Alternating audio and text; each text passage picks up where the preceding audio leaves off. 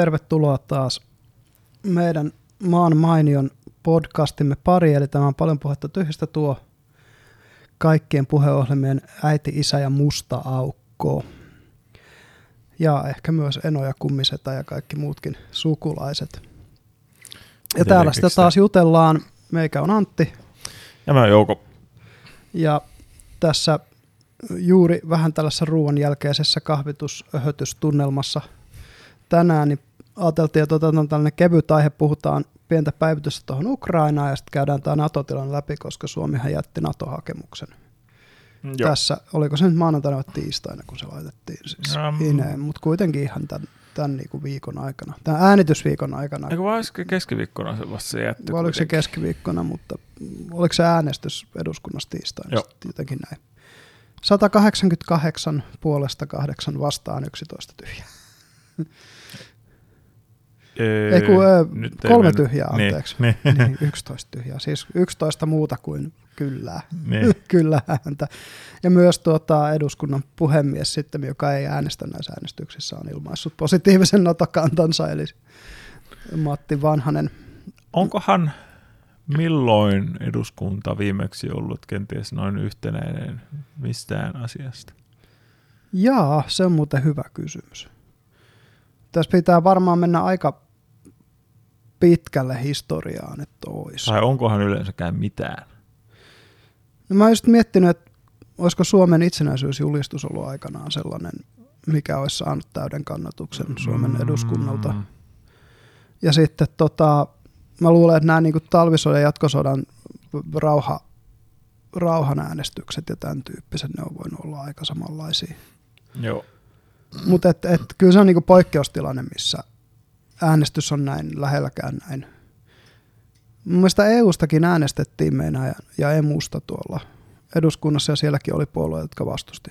Joo, joo. Vastusti silloin sitä meininkiä. Ei, ei, ei todellakaan ollut näin. näin. Ei ne ollut näin selviä ne luvut, joo. joo. Koska euroa vastustettiin paljon laajemmin kuin NATOa vastustetaan tällä hetkellä. Joo.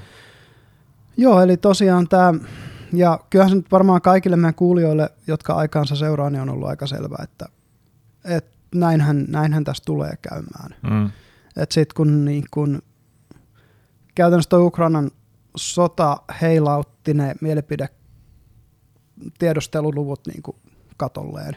Mm, mm. Et kun aikaisemmin se 60 vastaan 25 puolesta, nyt alkaa olla 70 puolesta 20 vastaan, niin, niin tota, kyllä se se kansansuosio on sillä aika, aika niin kuin, ei siinä, siinä mitään mun mielestä ainakaan olisi mitään neuvoantavaa kansanäänestystä tarvittu. Niin, se olisi ollut vain turhaa, no, no sanotaan rahojen tuhlausta. Niin, kun... ajan ja rahan tuhlaamista. Mm.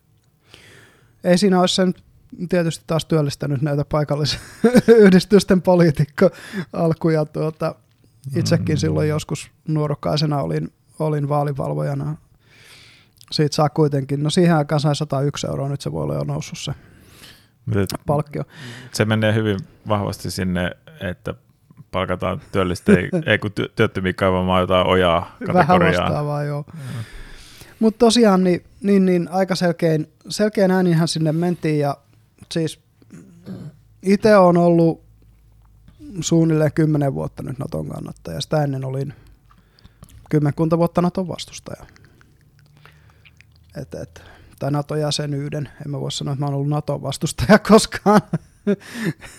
Tuskin sen kokoinen organisaatio yhtä suomalaista noteraa vastustajakseen asti, mutta tota, tosiaan nuorempana olin vasemmistoidealisti ja olin sitä mieltä, että NATO on etenkin ne, niin kuin Neuvostoliiton Varsovaliiton hajoamisen jälkeen turha instituutio, mm. joka aiheuttaa lähinnä niin kuin ikävyyksiä – ja sitten tietysti sitä ei hirveästi helpottanut kuvaa se, kun käytännössä niin 9-11 jälkeen artikka 5 aktivoitiin ja, ja NATO hyökkäsi Afganistaniin, mm.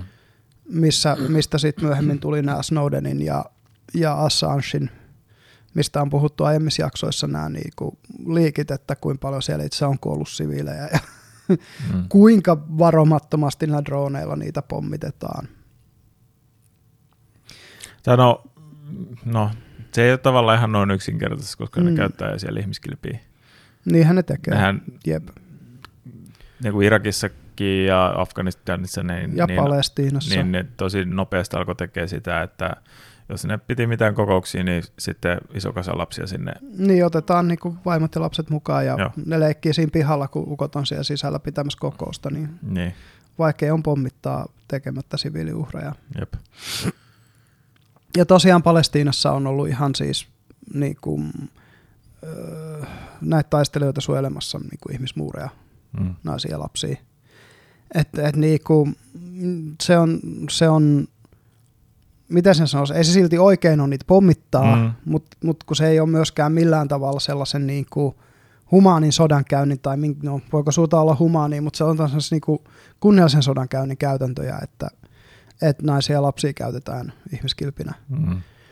ettei siinä, siinä tota mitään. Mutta siis NATO oli nuorempana helppo vastustaa ja tota, 2009 Strasbourgissa, kun oli Naton 60-vuotispäivät, mä olin vielä siellä vastamielenosoituksessa. Siellä oli ympäri Eurooppaa varmaan toista 100 000 ihmistä osoittamassa mieltä. Et se oli valtava mielenosoitus ja tota, mm, muutama vuosi myöhemmin sitten jotenkin heräsi siitä sellaisesta nuoruuden idealismista ja sitten tuli semmoinen, että niin, näitä voi ajatella reaalipoliittisestikin näitä asioita. Ja Venäjä hyökkää Tsetseniä ja sitten se hyökkää Georgiaa ja, ja, ja ei näytä siltä, että se niinku pysähtyy. Mm. Pysähtyy se niiden, niiden sikailu niin tuota, ja koko ajan ne vahvistuu ja talous kasvoi ja armeija kasvoi ja kalusto parani ja kaikkea. Sitten sit siinä niinku rupesi huomaa sen, että niin, että et ehkä ihan turha odottaa, tai sillä, että vaikka venäläiset rauhanaktiivit olisivat mun kanssa samaa mieltä, että, että Venäjän pitäisi aseesta riisua samalla tavalla kuin lännen, niin tuota, Venäjän johto ei ollut sitten kuitenkaan ihan samoilla linjoilla ne rauhanaktiivien kanssa, niin tuota, se hieman vesitti tätä yhteistä missiota. Mm. Ja kyllä se ihan selvä on, että niinku, ää, sanotaan, että ei NATO ole oikeasti uhka kellekään.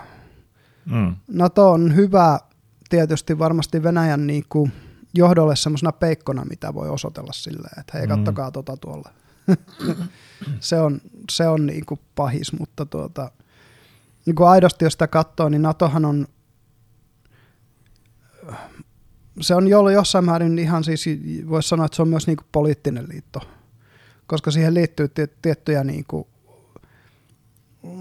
periaatteita, mitä oikeusvaltioperiaatteita tällaisia, mitä sun pitää noudattaa, jos haluat edes päästä Naton jäseneksi. Mm.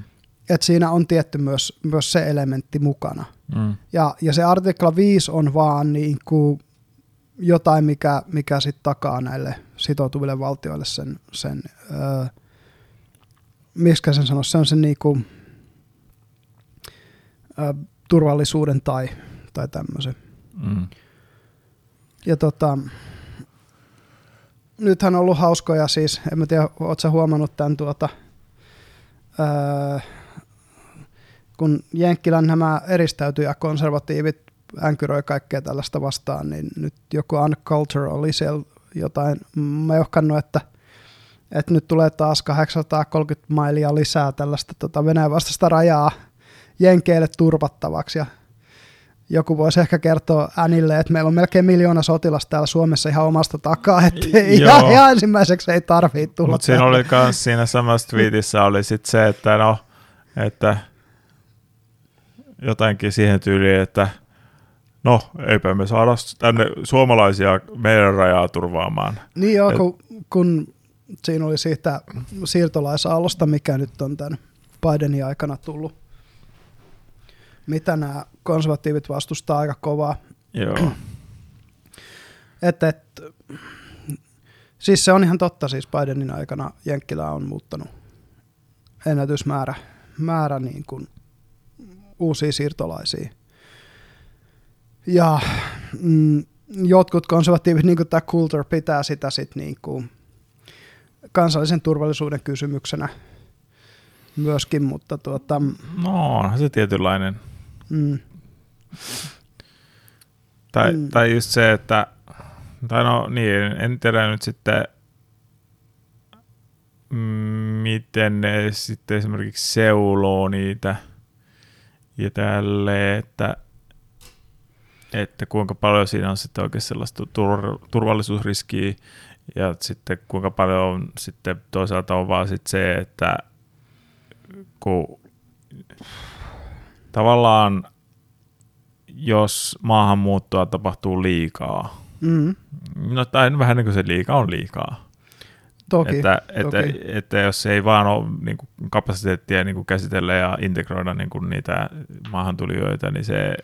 Niitä ei ole töitä ja, ja Niin, a- no, asuinpaikkoja. ty- työt ja, on niin, osa integraatiota. Ja On, asu, on. Niin, niin niin kuin, että, kun ei ole mitään näitä niin kuin valmiina, mm, mm, millä voitaisiin ottaa niitä uusia vastaan, niin kyllä se, kyllä se muuttaa sitä tilannetta. Mutta se just, että, että kyllä sit oletan, että jos Meksiko niin kuin oikeasti hyökkää esimerkiksi Yhdysvaltoihin ja artikla 5 laitettaisiin sen takia voimaan, niin kyllä, kyllä mä luulen, että siellä olisi suomalaisia sitten ihan yhtä, yhtä hyvin sotimassa. Mm, Et kuitenkin Suomellakin on nämä valmiusjoukot, jotka on ollut muun muassa tässä Afganistanin NATO-operaatiossa apujoukkoina. Mm. Kuten myös siis äh, rauhanturvaamassa sit Kosovon, Kosovon tilannetta sen, sen niinku NATO-operaation jälkeen, kun se siirrettiin YKlle, niin siellä Mm. mm. oli suomalaisia rauhanturvaajia. Et se on jännä, niinku sotilaspiireissä suomalaisilla on aika hyvä maine. mm. Mutta ei ehkä noissa tuollaisissa poliittisissa piireissä niin tunnettu, kun on, ollaan pieni maa. Et, et, ää, kun, miten se meni, että Suomella on, oliko meillä peräti Euroopan isoin tykistö? Öö, no Venäjän jälkeen tyyliin. niin, tyyli, Joo. niin.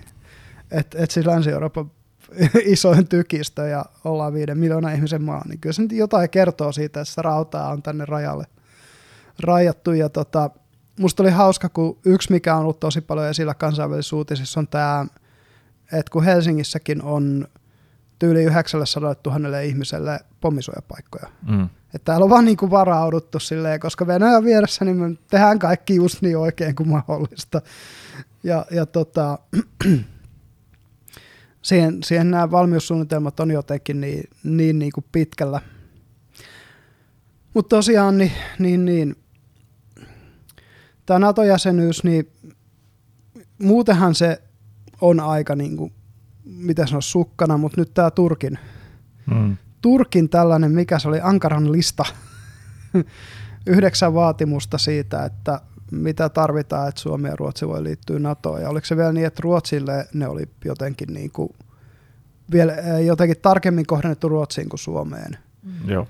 Koska siellä oli joku, niillä on joku valtiopäiväedustaja, joka on kurdi Mm, niiden eduskunnassa, jo, ja tuota, ää, joka on niin kuin PKK-mieleinen. Ja muun muassa Turkki oli vaatinut muistaakseni tämän kyseisen tyypin luovuttamista Turkkiin terrorismin tukemisesta epäiltynä tai jotain tämän tyyppistä. Ää, mä en tiedä, onko Suomeen tullut yhtään tällaista niin kuin henkilövaadetta, mutta Suomeltakin kai vaadittiin sitä, että niin kuin PKK on kaikki tukeminen lakkautetaan ja kurdien kaikki tukeminen mm, tukeminen lakkautetaan ja tällaisia. Kyllähän ne nyt tietää tietysti, mä luulen siellä Turkissakin, että ei ne kaikki vaatimukset tule menee läpi, mm, mitä siihen listaan on listattu. Mutta kyllä siitä jonkunlainen poliittinen peli tulee. Tai, tai py- pystyykö Turkki sitten tavallaan yksin niin kuin estämään? No mun mielestä Naton uudet jäsenet pitää ratifioida kaikissa jäsenmaissa. Mm, Eli periaatteessa Turkki pystyisi estää sen tai ainakin viivyttää sitä. Mutta sitten siinä on tietysti se, että ää, minkälainen peukaloruuvi sitten Euroopalla muuten on Turkkia kohtaan esimerkiksi taloudellisesti. mm, mm, Ja Turkin ambitiot liittyy Euroopan unioniin esimerkiksi.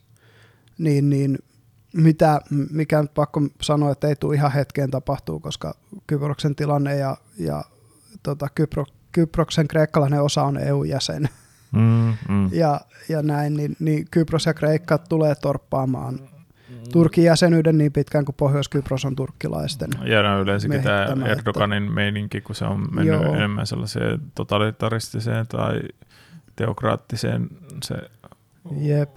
Turkki sen aikakaudella. Niin, no tämä vanha ataturkkilainen sekulaariperinne on, on tosiaan hävinnyt. Joo.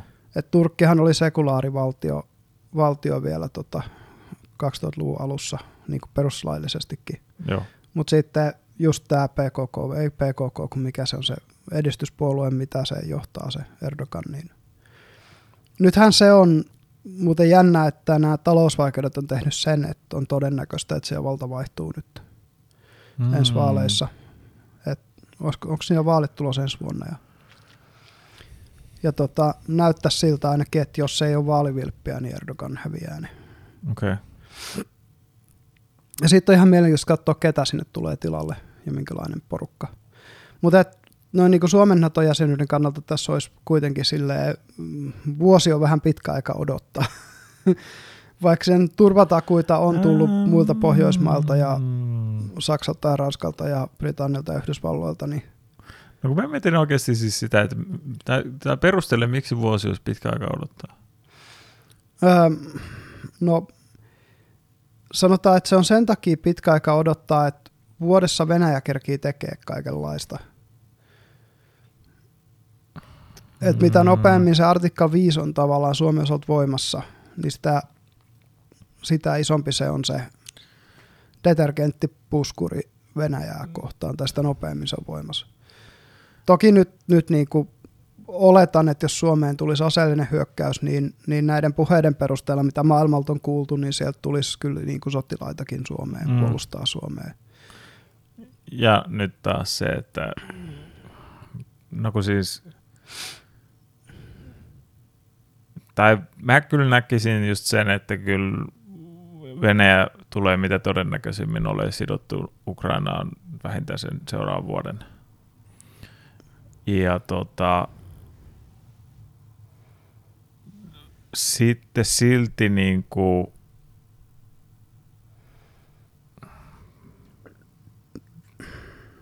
No sanotaan vaikka, että se menisi muutamassa kuukaudessa nyt jotenkin ohi tavallaan se mm. Ukrainan tilanne. Niin en mä tiedä jotenkin, että puolessa vuodessa vaikka, että sais, saisivat sitten jotenkin hommansa kasaan. Että silleen niin kuin ehtisi vaikka yhdeksän kuukauden sisään hämmentää jotenkin, vaikuttaa jotenkin mm. aika epätodennäköiseltä. Ja sitten varsinkin sit kun se, että Ja sieltä se eka kyberhyökkäys tuli jo.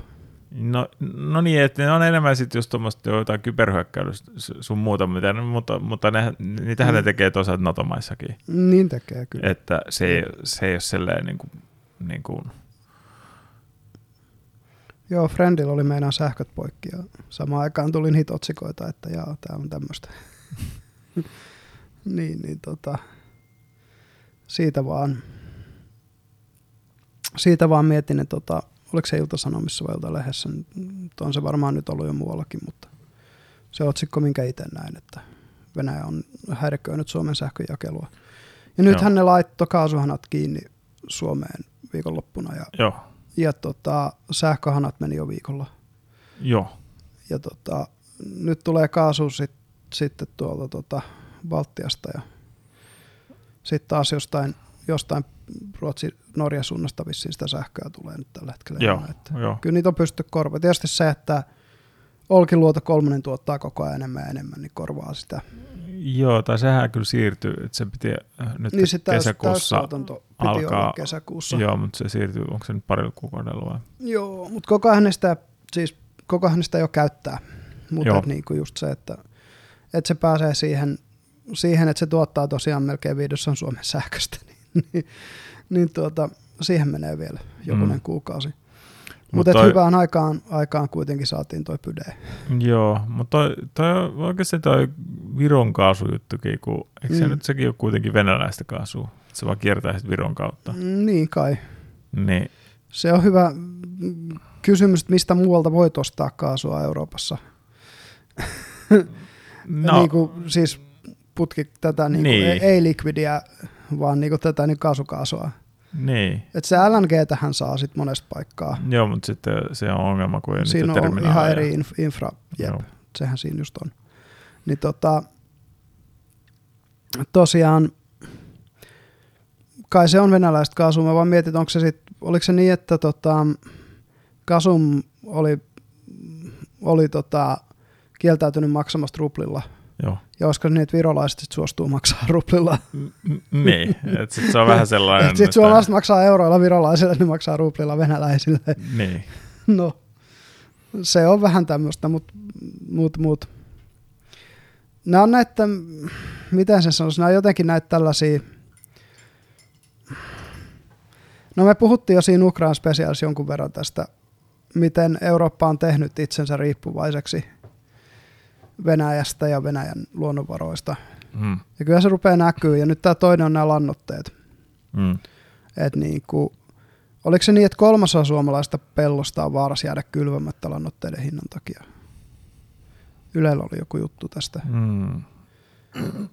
Ja, Ja, eikö noita varten siis pitäisi olla ne maataloustuet, että no, saa, saa niin, pellot kylvettyä? on pakko lisätä maataloustukia, ei ole muuta vaihtoehtoa. Koska ei maanviljelijöillä ole siis edes yksinkertaisesti varaa ostaa niitä lannoitteita sillä hinnalla.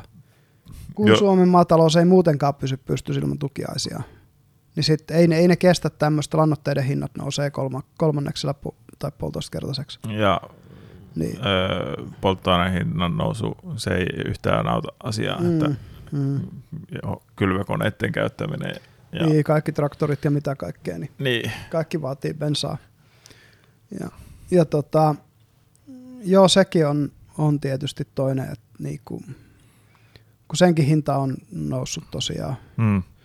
Mitä, onko se jotain 50 senttiä litra tullut ylöspäin tässä kevään aikana Suomessa? Öm, ootas nyt.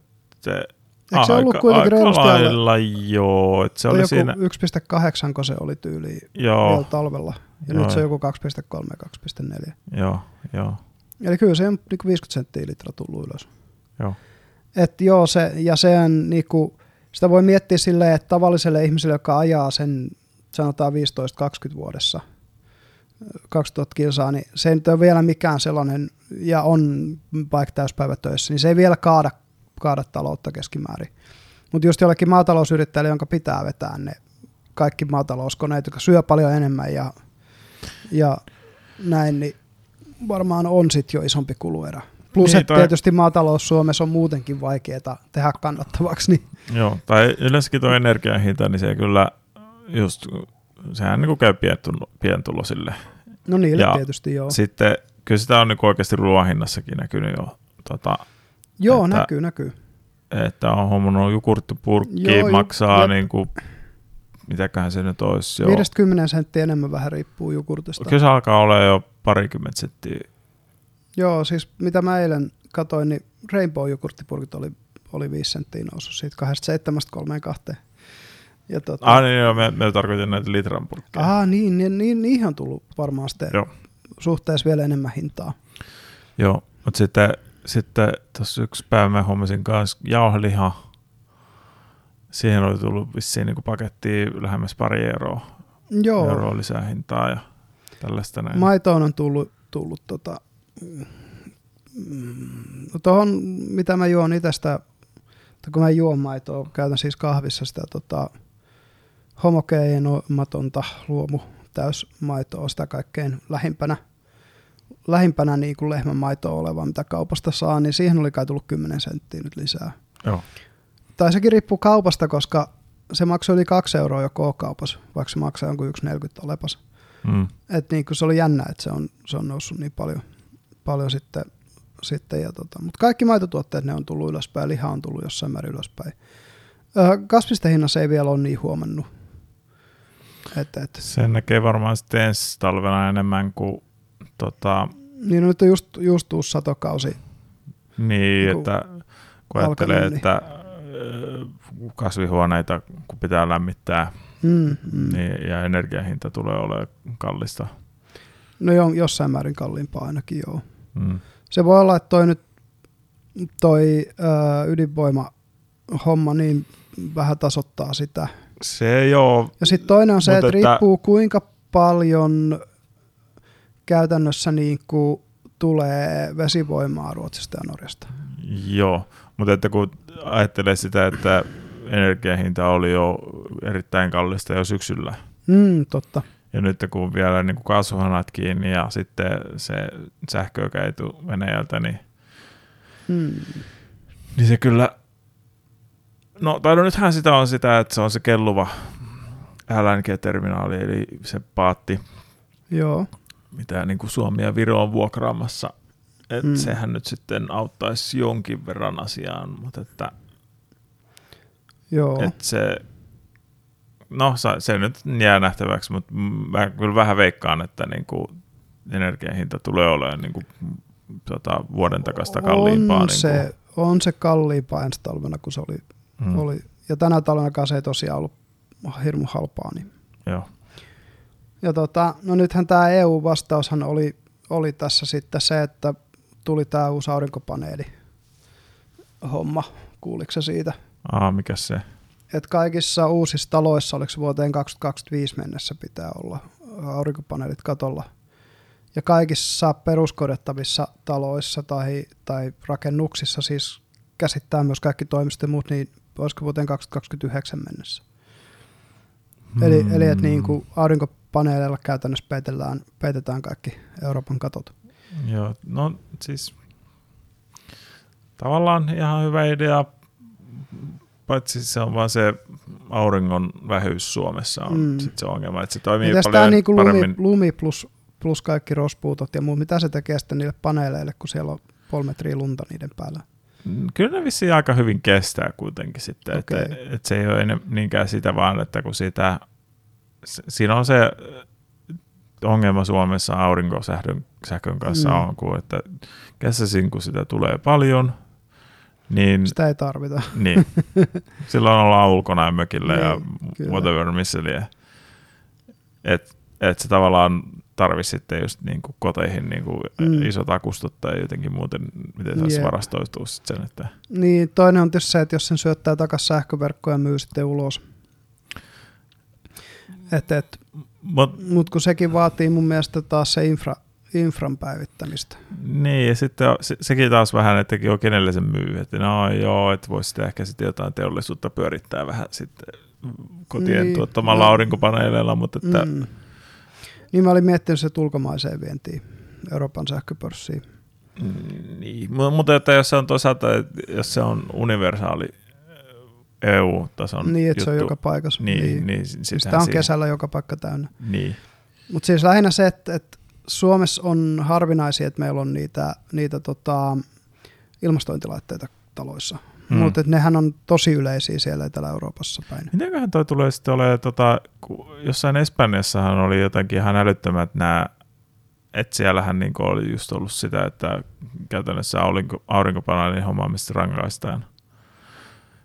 En tiedä. Joo, se, siellä oli jotenkin se, että Siellä oli yhdessä vaiheessa meinaan se, että, että jos laitoit pellon kesannolle ja teit siitä aurinkovoimalan, niin siitä sai samoja maataloustukia kuin sen viljelemisestä. joo, mutta jos Se oli Ranskassa ja Espanjassa jossain vaiheessa. Mutta mut siinä on jotain, mä en muista missä tämän, tämän luin kuulin, että siellä oli just, että öö, jos sä niin omakotitalon katolla vaikka laitat Mm. aurinkopaneelit, niin mä en muista mitä kaikkea siinä, mutta siis siinä oli jotenkin ihan älyttömiä veroja ja jotain tällaista näin, niin kuin, että, että se Mhm. niin kuin sillä tavalla, niin kuin, tai, tai kun Suomessa on ongelmana se, että, että kun se takaisinmaksuaika on vaan niin kuin käytännössä niiden elinikä. Mm, kyllä. Eli se on aika plus minus nolla niin, Suomessa. Niin, niin, kyllä. Mutta sitten jossain Etelä-Euroopassa, missä taas niistä on oikeasti hyötyä, niin sitten Mm. mm. siellä Espanjassa tyyliin niin kun se vedettiin lähemmäs sitä plus minus nollaa just niiden ylimääräisen verojen ja sun muiden seurauksena. Joo. Niin että nyt sitten jos EU-tasolla on tollainen niin kuin pakko, Mm. niin mitäköhän ne nyt sitten tekee sitten jossain Espanjassa sen suhteen. Joo, toi byrokratia sit voi tehdä siitä kallista. Mm. Sama, tota, musta oli hauska, kun Bill Maher puhui samaa siitä, että kun se oli Kaliforniassa halunnut kansottaa niinku omaa sähkötuotantosta aurinkopaneeleita. Siellähän se on tosi kannattavaa, kun siellä paistaa Mm, aurinko sen mm. 200 plus päivää vuodessa. Niin se just, että se oli vaatinut jonkun pari vuotta ja tyyliin tuhansia euroja byrokratian pyörittämistä, erilaisia lupia ja mitä kaikkea se oli siihen tarvinnut, ja sit se oli viimein saanut sen pystyyn. Niin se just sanoi, että tämäkö on nyt tätä niin kuin vihreän siirtymän politiikkaa täällä Jenkeissä, että is this the green transition? What the fuck? Mutta niinhän se vähän on, että Mm. niin kuin, jos sitä halutaan tehdä, niin, ne insentiivit pitäisi olla paikallaan, eikä, eikä niin kuin byrokratia ja rankaisua. Mm. Noita on kyllä aika siistiä noita jotain aurinkopaneelijuttuja, mitä jossain vaiheessa teki näin semmoisen mm. videon, missä ne asenteli jotain systeemiä, missä niinku, ne ei ole siis niinku tyyliin kattotiilien päälle, vaan mm. ne vähän niin kuin on niin kuin ne kattotiilit. Joo, tyyliin. siis onko se Teslan Smart Olisiko se ollut Teslan sitten? Kun Teslalla on sellainen siis, että se tosiaan rakennetaan se itse tota, katto niin kuin aurinko, yhdeksän aurinkopaneeliksi. Joo. Solar Roof, mikä se on, joku tommonen se on nimeltään. Se oli mielenkiintoinen konsepti, että niinku, ja silloin oli kai kanssa tarkoitus tämmöistä niinku Texas ja Florida ja Kalifornia ja muut. Että sitten suoraan kun rakennetaan taloja, niin ei tehdä enää tavallisia kattoja, vaan tehdään mm. vaan niitä solar roofeja. Ja niissä oli vissiin vielä niistä Tesla aurinkopaneelissa ihan kohtuullisen hyvä se, hyvä se tota, hyötysuhde, millä se ottaa. Koska ne vanhat aurinkopaneelit oli vielä hyötysuhteeltaan aika huonoja. Niin, tai siis sehän se on ollut aina se juttu aurinkopaneeleissa, että mm. jos sä niin otat aurinkopaneelit ja sitten kymmenen vuotta, kun ne on ollut sulla käytössä tavallaan, niin sitten siinä vaiheessa, jos hommaat tavallaan, tai niin kuin, että siinä vaiheessa teknologia on kehittynyt niin, niin paljon eteenpäin tavallaan, että se niin kuin, en muista miten se nyt olikaan, mutta kuitenkin, että tavallaan, että se on ollut aina vähän sellaista niin kuin enemmän viherpiiperysjuttua, mm, koska, mm. koska sä et sitä... pesu tai semmoista niin kuin, vähän niin kuin enemmän green marketing juttua kuin aidosti green juttua tai jotenkin näin. Tai, tai siis sillä että se ei, se ei ole sulle sun lompakossa niin kuin näkynyt mm. positiivisesti. Siis virtue signaling hommaa ja muuta. No ei se nyt ihan virtue signalingkaan, mm. vaan ihan siis sitä, että jos sä haluat tavallaan mm. olla niin mm. sanotusti niin kuin, äh, luonnonystävä niin, tyylinen, niin, että sun sähköstä iso osa on niin kuin aurinkopaneeleille niin, tuotettu, niin sit sä oot tehnyt tavallaan sen omalla kustannuksella. Kyllä. Mutta sitten se on tavallaan niin kuin mennyt sit siihen, että just, että se aurinkopaneeliteknologia on kehittynyt kuitenkin mm. sit sen verran nopeita vauhtia, että sitten niin kuin just niin kuin kymmenessä vuodessakin niin on, on automaattoman vanhoja verrattu niin kuin sitten niin kuin Mä en, ole, mä en ole ihan varma, tämä, tämä oli joskus viisi vuotta sitten, että mä en ole ihan varma, mikä se tilanne Kyllä se varmaan on kehittynyt Yksihän mitä aurinkopaneelit on kyllä tehnyt on se, että niinku, ää, tämän sähköinfran ulkopuolella olevat kaikki kesämökit, tämmöiset, jotka ei muuten ei olisi ehkä mahdollista hirmu helposti sähköstää, niin niihin on ollut nyt mahdollista sit vetää sisäinen sähkö tai pien, piensähköverkko sinne mm. yhteen mökkiin. Et, et, ähm, niin että siitä on sitten saanut, saanut niinku perusjuttuihin kännykän lataamiseen ja tämmöiseen just sähköön. Et, et, siihen aurinkopaneelit on kai Suomessa jonkun aikaa käytetty. En näitä mökkejä on sitten sähköistetty. Mutta et, et, niinku, muuten niin, niin joo, ei se, se ei Suomessa ole vielä läpi. Mulla yksi kaverikin, niin se hetken aikaa oli, oli yrittäjänä ja se just tutki sitä, että myys kuluttajille, tai siis kokeili sitä, että myys kuluttajille näitä aurinkopaneeliratkaisuja – Pohjois-Savossa, mutta ei se, ei se vissiin sit missään vaiheessa lähtenyt lentoon. Mm. Että, et, kyllä niitä varmaan just joku sen saa myytyä niin kuin just, just tämmöisiin syrjäisiin mökkeihin ja muihin, mihin se voi ihan oikeasti auttaa. Mutta sitten, sitten niin kuin jossain Pohjois-Savossakin niin laajamittainen, se, siis mietit, se on melkein 500 kilsaa pohjoiseen tästä. Et niin kuin, jos meillä on lyhimmät päivät Helsingissä on noin kuusi tuntia, niin siellä varmaan lyhimmät päivät on neljä puoli tuntia joskus silloin talven keskellä. Mm. Tosin siellä myöskään ei tule sitten pimeä kyllä kesäisin, voin sanoa Kuopiossa. Niin. Et täällä, täällä, täällä niin jopa keskikesällä hetken aikaa on jotain, mitä voisi kutsua käytännössä pimeäksi, mutta tuota, Kuopiossa on, on vähän hämärää ja sitten vähän vähemmän hämärää taas. Joo, Mm. En nyt tiedä just, että kuinka, mm. kuinka teho, kuinka paljon sitten kuitenkin sit siitä päivästä on, en ole, en ole tutkinut mm, sellaista, että kuinka mm. paljon sitten vaikka jostain kesäpäivästä on oikeasti sellaista tehokasta, Jep. Tehokasta aikaa, ja sitten siinä on kuitenkin aina sitten tavallaan vähän niin kuin suuntausongelma mm. kanssa, että sanotaan, että vaikka ilta kahdeksalta, jos paistaa aurinko, mutta että jos ne aurinkopaneelit just siellä etelän puolella niin, ja sitten niin. se ei vaan valo osu siihen se ei tule suoraan, suoraan auringosta, niin Jep, ja kun ne kuitenkin varmaan aika usein laitetaan sinne keskipäiväauringon suuntaan. No niin, se on järkevintä just, koska... Mm, koska silloin tulee eniten valoa Niin, ineen. Niin. niin. Jep. Et kyllä se keskimäärin varmaan, mutta siis mä sanoisin, että niinku, kun hyvinvointi, me tästäkin puhuttiin musta jossain aikaisemmin, että hyvinvointi vaatii energiaa. Mm. Ja sille ei vaan voi niinku mitään. Ja nythän tota, EUlta tuli muitakin näitä, öö, että oliko se suosituksia, että ajetaan vähemmän ja öö, mitähän niitä oli, oliko se taloja ei lämmitetä ihan niin lämpimiksi ja muita tällaisia juttuja.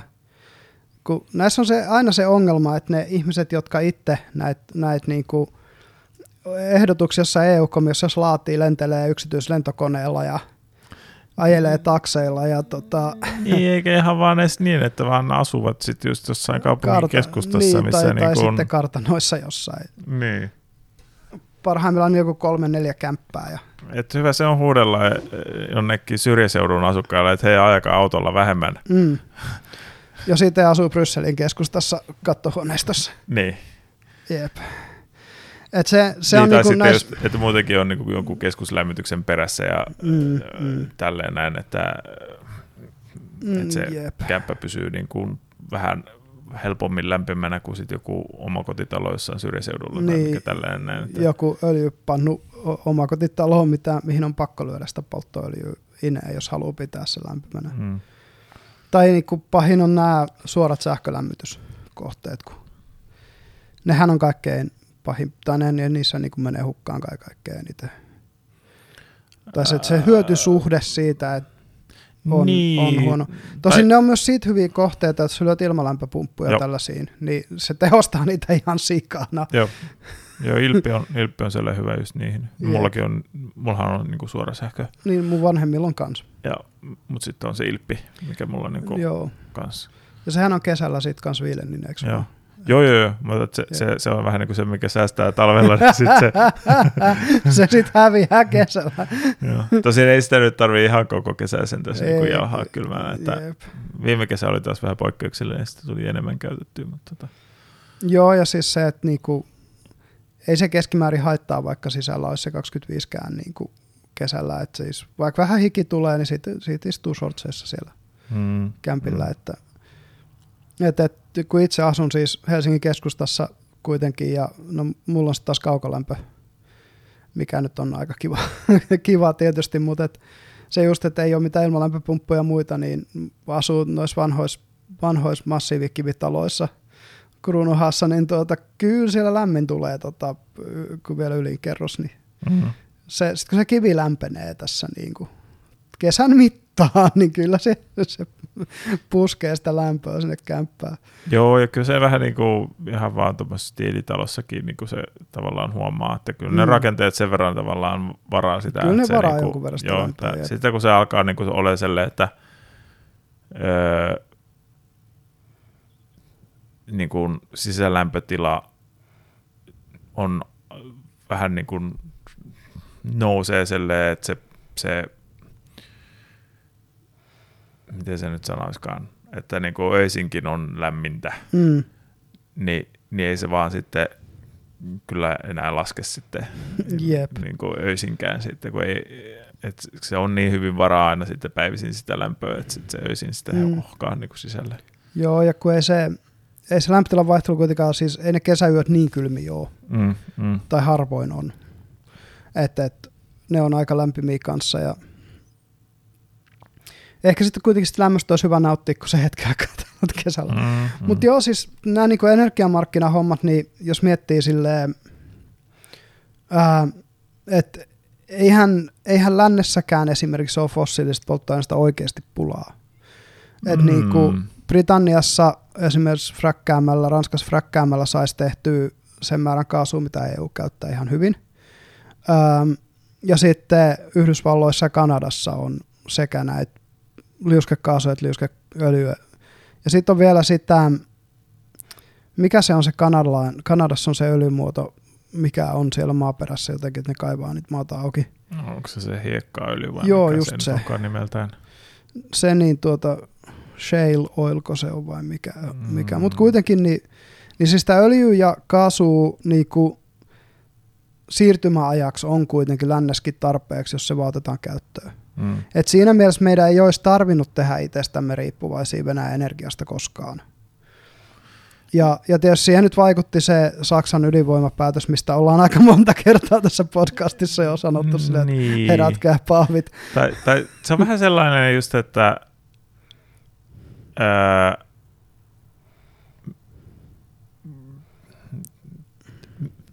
sanotaan näin, että mieluummin sasutetaan muualla.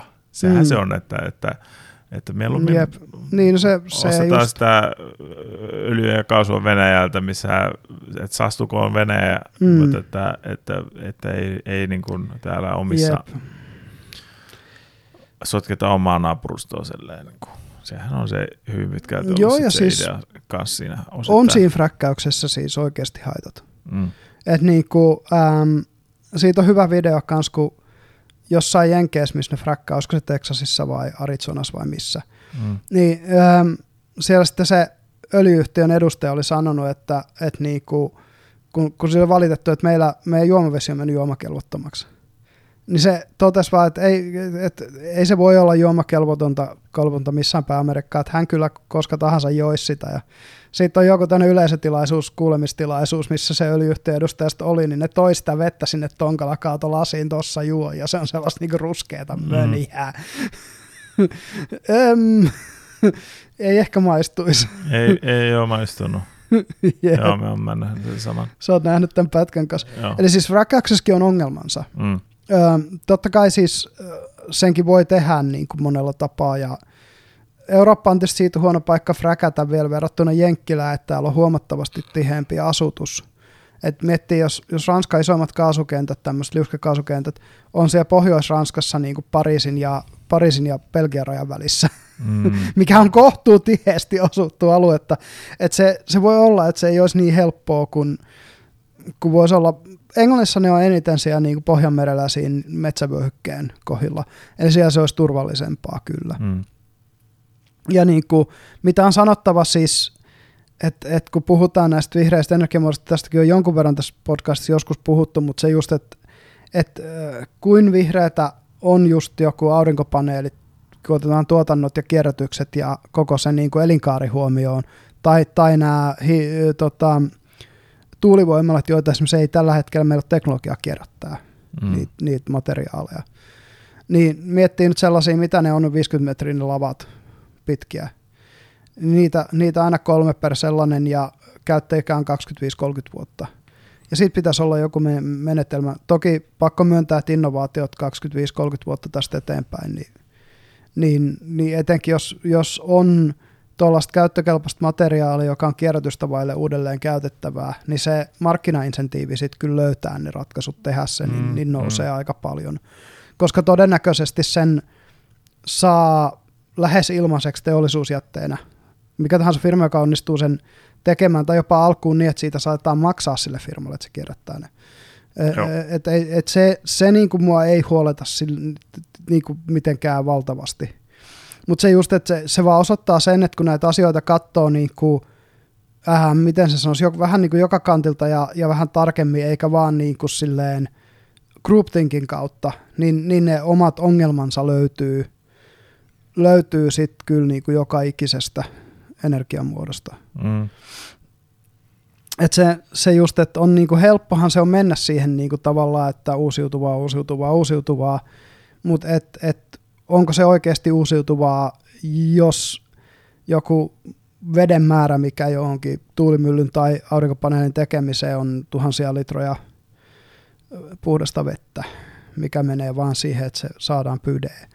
Niin se on, ne on, ne on niinku tällaisia, ähm, ja se ihan jo, että kun ne materiaalit hankitaan ja jalostetaan ja just sama kuin sähköautoissa, että niinku kaivetaan alumiini yhdestä paikkaa maailmaa, viedään se käsiteltäväksi toiseen paikkaan ja kolmanteen paikkaan, missä akku rakennetaan, neljäs paikka, missä auto rakennetaan, mihin se akku laitetaan.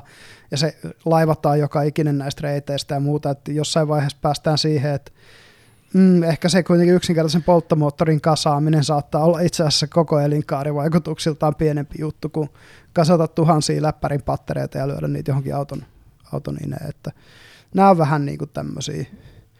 Ja nyt oli just itse asiassa tässä, kun Texasissahan on ollut näitä ongelmia sähköjakelun kanssa oli jo viime vuonna niin, tai viime kesänä, mm. niin nyt oli jo tullut se pyyntö, että ei ladata sähköautoja koko aikaa. Vaan niin, tai se oli se, onko se kolmen ja kahdeksan välillä Jotenkin näin, iltapäivällä jep. illalla, että siinä on niin se e, pahin et, niin sanottu ruuhka-aika. Tai niin se, se piikki. Piikki, joo. Että niin kuin autoja ladattaisiin työllä ja tälleen. Joo.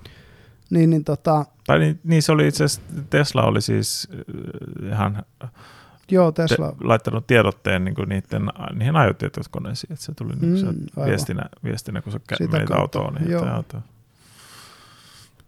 Se. Siitä vaan puuttuu se, että tota, se disaploidaan se koko ominaisuus jollain softalla ladata sitä tämmöisinä piikkiaikoina. Toivottavasti sitä ei koskaan tule, koska onko se vähän... Ei sitä voi tulla. Kyllä se periaatteessa voisi varmaan... Ei, mutta ei, ei, tommosessa... voi, ei ne voi sitä varmaan implementoida. Ne koska... itse voisi, siis kyllähän se varmaan vaatii jonkun päätöksen ennen kuin tuollainen voidaan tehdä, mutta... Niin. Mutta jos, jos ympäristöviranomaiset vaatii vaikka jotain tuollaista, niin olisiko se mahdollista, että niin, tai itse asiassa, no jos se menisi niin pahaksi, että kun onhan se ollut jossain, missä Kaliforniassa sitä, että ei niin kuin mm. saa kastella nurmikkoa. Joo, kyllä. Että tällaista veden säästelysysteemiä. Joo, se vesi on, Kalifornian, se on niinku spesifi ongelma siellä. Joo, se tähän on ollut niinku tosi pitkään. Jep. Et ja on... sama on Nevadassa, siis siellä se niiden isoin semmoinen reserv, reservua, mikä se on, niinku siis vesi, Tekojärvi. Vesitekojärvi, niin mm. sen pinta on laskenut ihan sikana. Siis kymmeniä metriä tyyliin. Niin, no se, se nyt on taas menee vähän niin kuin siihen, kun ei vaan ole siis tavallaan sitä yhteen sitä, voisi sanoa niin sanottua luonnollista kapasiteettia niin kuin, sille ihmismäärälle, miten niissä asuu. Joo, plus että, turistimäärälle tietysti Las Vegasin No, tai no kun Las Vegas on rakennettu keskelle aavikkoa, no, niin, niin siinähän pitää niin. se a, vesi muutenkin niin kuin rajata jostain Jep. niiltä vuorilta. Jep. Mutta sitten siinä niitä lähivuoriakin on vain se määrä, mitä siinä on. Mm, ja sama homma Kaliforniassakin, sielläkin on vain niitä vuoria se, niin. se määrä, kun sitä on. Ja sitten tietenkin se, että jos siellä nyt sitten ei vaan jostain syystä sada niin paljon, niin sitten se mm. vieläkin heikentyy sit se, että mitä sieltä tavallaan vuoripuroista, yeah. joista saadaan sitten niin kuin sitä vettä käyttöön. Joo, ja just nämä jäätiköiden sulamiset ja kaikki tämmöiset vaikuttaa, mm. vaikuttaa siihen. Ja tota, mutta tietty lupaava on tämä, niin kuin Israelissa tuotetaan jo, mm, oliko peräti neljäsosa kaikesta juomavedestä on desalinoitua merivettä. Mm. Et niin kuin toi, jos se alkaa olla sen hintasta, sitä pystyy niin kuin käyttää tuollaisen massatuotantoon, niin jollain Kalifornialla ei sen jälkeen ole mitään ongelmaa, kun on Tyynen valtameren rannalla. Niin, siihen vissiin kuluu aika paljon vieläkin sähköä, mutta että Jep. sitten jossain Kaliforniassa toisaalta pystyy sitten just olla aurinkovoimalla tietenkin niin kuin sitä niin. desalinointia hoitaa. Ja siellä rannikolla tuulee myös melkoisesti, että, hmm. että periaatteessa se olisi varmasti tehtävissä, niin kuin, että uusiutuvalla energialla desalinoidaan vettä ja pistetään sitä käyttöön, käyttöön merivedestä ja tota, ne meret on jo sitten sen kokoisia altaita, että siinä ei ole hirveästi vaaraa, että vesi loppuisi ihan heti kesken. Mutta joo, tota, toi just, että se energiapaletti niin kuin Euroopan ja Suomen osalta, niin, niin mitähän mä sen sanoisin, öö, musta toi kuulostaa tosi, toi aurinkopaneelihomma kuulostaa vähän semmoiselta turhan one size fits all. Mm. Et sen pitäisi olla enemmän niin kuin mietitty, että no ehkä, ehkä se voitaisiin vaikka implementoida sinne Etelä-Eurooppaan ja näin, mutta voisi tänne vaikka pohjoiseen tehdä jotain muita, muita sitten mm. vastaavia säännöksiä. Et kyllähän se kyllä nyt jo vähän niin kuin auttaa, vie asia sinne päin, mutta että, mm. että tota,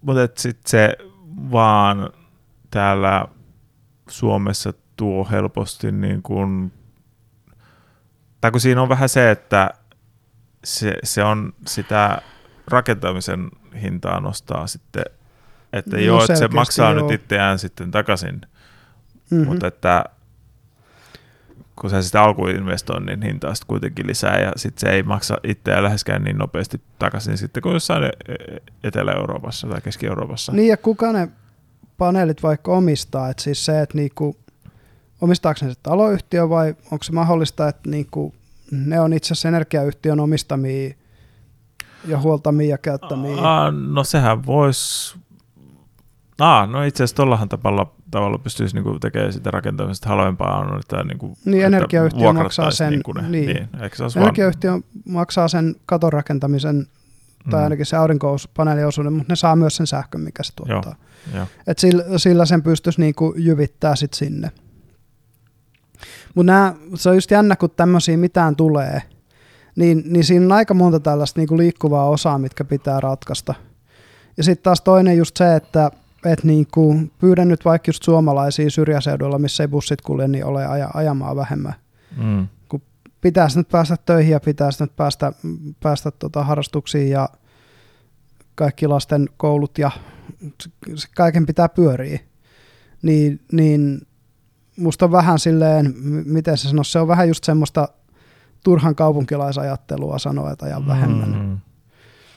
Et varmasti toimii, toimii täällä, täällä niin kuin Helsingin keskustassa, missä me nyt ollaan, niin oikein hyvin, mutta jo pelkästään sekin, että kun sä asut niin kuin Espoossa silleen, että sä et ole ihan siinä niin kuin minkään keskuksen ihan vieressä, niin, niin sullekin se tekisi hankaluuksia, jos joutuisit autosta luopumaan. Joo. Tai elämästä hankalampaa. Joo, ei Ihan siis selkeästi. Niinku, no. Ei, no, ei, ei kyllä melkein, melkein pitäisi vaan muuttaa muualle. että ilman autoa ei oikein siellä asuisi. No kyllä siellä nyt siis sillä lailla, mutta se vaan menisi kaikki niin kuin siis se, että kun minne tahansa lähtee, niin menisi vaan niin paljon kauemmin aikaa päästä. Mm, niinhän se on. Mm. Ja sitten kuitenkin niin sit jokunen bussi sieltä menee. Niin kyllä niitä busseja menee, mutta kun ne, ne on vaan nyt satun asuu just siellä, missä, missä se julkinen liikenne nyt sattuu olemaan tai no siis ei, ei ole ongelma niinkään sitä, etteikö sitä kulkisi sanotaan riittävän usein, Hmm. vaan mutta että jos mä sieltä haluan keskustaan päässä, niin se on puolentoista tunnin reissu. Joo. ja se kyllä. on niinku siis silleen, vastaan autolla puoli tuntia, Jep. niin, niin se on aika iso ero kuitenkin. Joo, mä muistan siis, kun mä silloin yksiltä tulin sieltä sieltä bussilla. niin sitten kun se bussi vei mut ää, Leppävaara-asemalle, Mm. niin sitten kun no se nyt sattuu olla tietysti myöhään illalla, mutta se, että kun sitten 45 minuuttia, että menee seuraava juna, Mm. siitä oot siellä silleen Leppävaara-asemalla. Mm. niin, niin just, just esimerkiksi toi, että, siis, että se ei ole pelkästään sitä, että, että, Pelkästään ne, kier, niin. että ne kiertelisi jotenkin niin Jep. joka nurkan läpi, vaan että sitten just se, että kun se on helposti se kaksi-kolme bussia tai, Tai ja, just ja juna, bussi ja juna, niin. niin, niin, tota, niin, niin se, se, se, on vain just sit se vaihto, vaihtoehdot, kun ei me yleensä sitten ihan niin nappi. Joo, ei ainakaan sinä iltana. Mutta joo, tosiaan niin, niin, niin äm, totta kai hyvinvoinnista tinkimällä voisi, keskiluokan hyvinvoinnista tinkimällä nimenomaan, niin, niin voisi varmasti vähentää energiankulutusta ja muuta. Mm. Mutta et se, että kun se ei vaadi yläluokalta, min, tai kun, kun siis tähän siinä just on, että kun bensan hinta nousee 50 senttiä litra, niin työväenluokalla se tuntuu selkeästi, keskiluokassa tuntuu vähän tai jonkun verran, mutta et sit, kun ei se rikkaalla tunnu missään. Mm. Siis kellään, jolla on sanotaan 10 tonnin kuukausitulot, niin yksi 50 senttiä litra sinne tänne, Mm. sinne kun Bentleyhin vähän laitetaan bensaa, niin eipä, eipä muuten kiinnosta. Et, mun mielestä se oli joskus sellainen hauska mainos, kun olisiko se ollut neste oilin tai jonkun, että et niinku, sais bensa maksaa 10 litraa, niin tulisi vaan tuttuja vastaan kaduilla, joku porho siellä Mm. puhuu, niin voisi morjastaa kaikkia, jotka tulee vastaan, kun pelkästään tuttuja tulisi No niin. vastaan. To, to, me, me tiedän, Se oli nimenomaan mainos sitä varten, että bensa, olisi, bensa oli jotenkin nesteellä halpaa siihen aikaan. Joo, no veikkaan nyt toi, että 10 tonnin tuloilla ei vielä pahemmin pedreillä ajella. No ei ehkä vielä, joo. Kyllä ne Suomessa on tai, tai sen sitten pitäisi olla niin kuin Suomessa ne ainakin on sen verran pariskunta, jolla molemmilla Niin. 10 tonnin Kyllä. tulo, niin sitten voisi Mm, mut Joo, kyllä sillä nyt jo kuitenkin niin kuin isolla luksussedanilla pääsee. Joo, joo, joo. Ihan, ihan ihan Bemari 500, Jep. 700 sarjasta ja tällaista. Kyllä, näin. kyllä. Ja Tai isolla Mersulla tai Mm. isolla Audilla tai, tai muulla. Että, et kyllä, kyllä se tai Teslalla tai jollain tämmöisellä. Joo, joo, joo. Mutta anyway, niin, niin, niin kun mä en näe sitä hyvänä asiana, että vaikka, vaikka se on tavallaan kulunut fraasi sanoa, että, että saavutusta edusta ei tingitä, mutta että niin kuin, mä en näe sitä hyvänä, että, ää, että niin kuin elintasoa lasketaan tavallaan keinotekoisesti just tämmöisten niin kuin energiajuttujen tai, äm, tai, tai jonkun ympäristö, ympäristösyiden varjolla nimenomaan silloin, kun se ei ole vapaaehtoista. Että totta kai jos joku haluaa vaihtaa autonsa polkupyörää ja muuta sen sellaista, ihan siis vapaasti, mä en, mä en tuu siihen tielle ollenkaan, mutta niin se just, että jos joku haluaa ajaa autolla, niin siitä nyt jotenkin väenvängällä tehdään oikeasti kallista ja hankalaa, niin musta se on, se on niin kuin väärin. Mm. Tai, Tai, tai, tar- tai on, on etenkin, etenkin, jos on pakko ajaa autolla, kun asuu jossain lievestuoreella. niin, tai siis se, se vähän meni siihen, mitä silloin kerran juteltiin vähän sitä progressiivisesta mm. verotuksestakin, että tavallaan niin kuin, että siis se, just toi, että öö, elintaso laskee, niin se pitäisi mennä vähän niin kuin just silleen, että se ei laske siellä ala, a, alemmissa mm, luokissa. kyllä. Että se niin sanotusti progressiivisesti, että Mm. Okei, että jos sulla rikkaana ihmisenä ei olekaan varaa sit siihen Bentleyyn, vaan että joutuu ajaa mersu, Mersulla, Mm. mm. niin, niin tota, Ihan kamalaa. ihan kamalaa, mutta että, Tai just niin kuin Al Gore ei voisi enää asua isossa kartanossa. mutta että tuossakin on tietenkin sit se haaste, tai mikä on sitten se, se Mm. kun, kun niitä rikkaita ei kuitenkaan sitten ole niin älyttömän paljon, että sit sitä Mm. Niiden rokottamisesta tulisi niin kuin yhteisen kassaan kuitenkaan mitenkään älyttömän paljon. No se on, Et, se on ihan totta. et se on vähän niin kuin siis se, että tavallaan niin, no kai se vissiin menee vähän niin, kuin niin että keskiluokastahan se sitten niin kuin verot enimmäkseen otetaan. Mm. Et keskiluokkaahan sitten nämä ilmastotyöt sun muut niin kuin iskee. Mitäs se oli George Carlin sanoi se jotenkin, että, että, että the upper class gets all the money and pays no taxes. Uh, the middle class pay all the taxes and the lower class is there just to show the middle class what happens if, if they don't do the work. Mm. He does all the work and pays all the taxes. Mm. se oli se, mitä sanoit middle classista. Että just se, että niinku, alaluokka on olemassa sen takia, että keskiluokalle voidaan näyttää teille kännoon, jos te ette tee töitä. Mm. niinku, tietysti, siis totta kai kärjistetty, mutta tiettyä totuutta niin kuin humoristeilla useasti näissä jutuissa on, niin, niin tossakin. Mm. Ja no, tuossa on ehkä varmaan myös sitä, että se saattoi päteä vielä joskus 90-luvulla tai jotain, Mm, mutta että mm. maailma on muuttunut kuitenkin tosi paljon, On että, se muuttunut, joo. että tota, y- y- mm. nykypäivänä, mutta kyllä se silti, siis kyllähän se silti on niin, että, että niin kuin keskiluokka, mihin suuri osa työväenluokasta, siis duunariammateista suuri osa pistää sitä jo keskiluokkaan nykyisin lännessä. Mm. Ää, tai sanotaan, että, että nyt se on taas muuttumassa siihen, että duunariammatit ei enää vie sua keskiluokkaan niin kuin ne vei joskus Ysärillä just. Mutta kuitenkin se, että, että pitkälti lännessä on ollut vuosikausia, vuosikymmeniä se tilanne, että, että ihan jo niin kuin tavallinen tehdastyöläinen tai, tai niin kuin tämmöinen, niin, niin tienaa ihan yhtä hyvin kuin akateemikot käytännössä melkein. Mm. Että, että se, se jos, jos keskimäärin suomalaisessa pakka on kolme tonnia, niin, niin se keskiluokka on iso. Jo, Ta, ja käytännössä, tosta- kun se keskiluokka on iso, niin totta kai se tekee suurimman osan työstä ja totta kai se myös maksaa suurimman osan veroista. Joo, mutta se, se toisaalta sitten se, että se akateemikko vastaan paperityöläinen, niin se paperityöläisen duuni on usein kolmivuorotyötä Mm, tai jotain tällaista on. näin. Ja muutenkin niin kuin vähän siis silleen, että siinä on niin kuin, Ei siinä ole läheskään niin paljon sitä kontrollia. Siis se, sä et voi itse kontrolloida, miten sä teet sen sun työn. Mm. vaan se on hyvin pitkälti niin kuin ylhäältä päin saneltu, miten sä teet sen. Joo, niin että se on, no se käy luultavasti kropalle, tai siinä on, no, tai siinä on Mm. enemmän sitten näitä just, että voit altistua kaiken maailman kemikaaleille Juu, muuta. Vähän niin kuin kaikkea tällaista näin, niin kuin mikä sitten, Riskejä on enemmän ja, niin, ja muuta työtapaturmia tapahtuu enemmän. Mm. Ja, et joo, ei siinä, mutta et just sitä vaan meinasin, että et kun, kun duunari duunillakin pääsee jo keskiluokkaan. joo, Ää, tosiaan palvelualoilla alkaa olla sellaisia duuneja, millä ei enää pääse, mutta tota, melkein, melkein muuten, niin se, se on kuitenkin ihan mahdollista. mm, Niin, niin onhan se musta ihan selvää, että silloin se keskiluokka on se, joka kantaa tavallaan sen taloudellisesti sen koko yhteiskunnan. joo, Ja näyttää siltä ainakin, että nämä yhteiskunnat, joissa on iso ja vahva keskiluokka, on niitä stabiilimpia, ne on niitä, missä on vähiten rikollisuutta ja vähiten korruptio ja vähiten niin kuin levottomuuksia, vähiten kaikkea tämmöistä. Niin, tai no se voisi vähän ajatella näin ihan vaan, että jos, jos enemmistö väestöstä tulee hyvin toimeen, mm.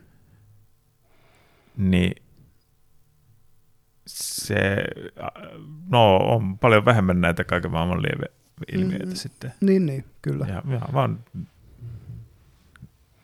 voisi sanoa helppoa logiikkaa. Jep.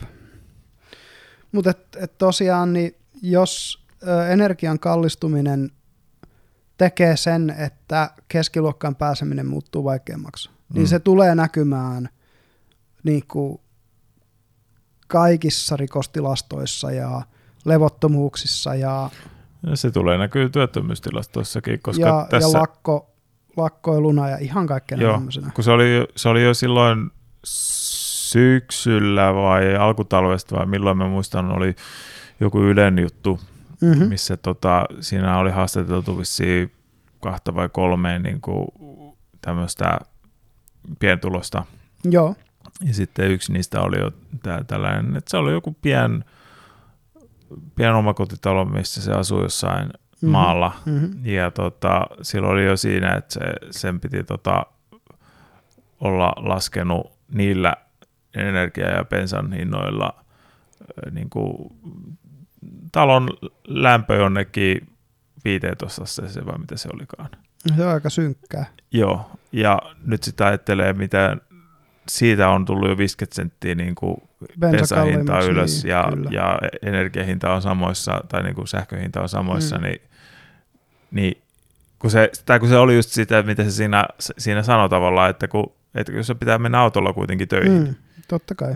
niin, niin, että se, Ja syrjäseudulta se työmatka voi helposti joku 40 kilsaakin. niin, niin sitten okei, jos sä jäät työttömäksi, Mm. no eipä tarvi autolla ajaa. Mm-hmm. Paitsi, että millä sä menet kauppaan, jos... No, no se nyt on tietenkin ehkä, Jep. ehkä se. No, mutta et, Ei ainakaan sitä määrää tarvitse tietysti autolla ajaa, juu. niin, niin just kuinka paljon tätä tulee tapahtumaan.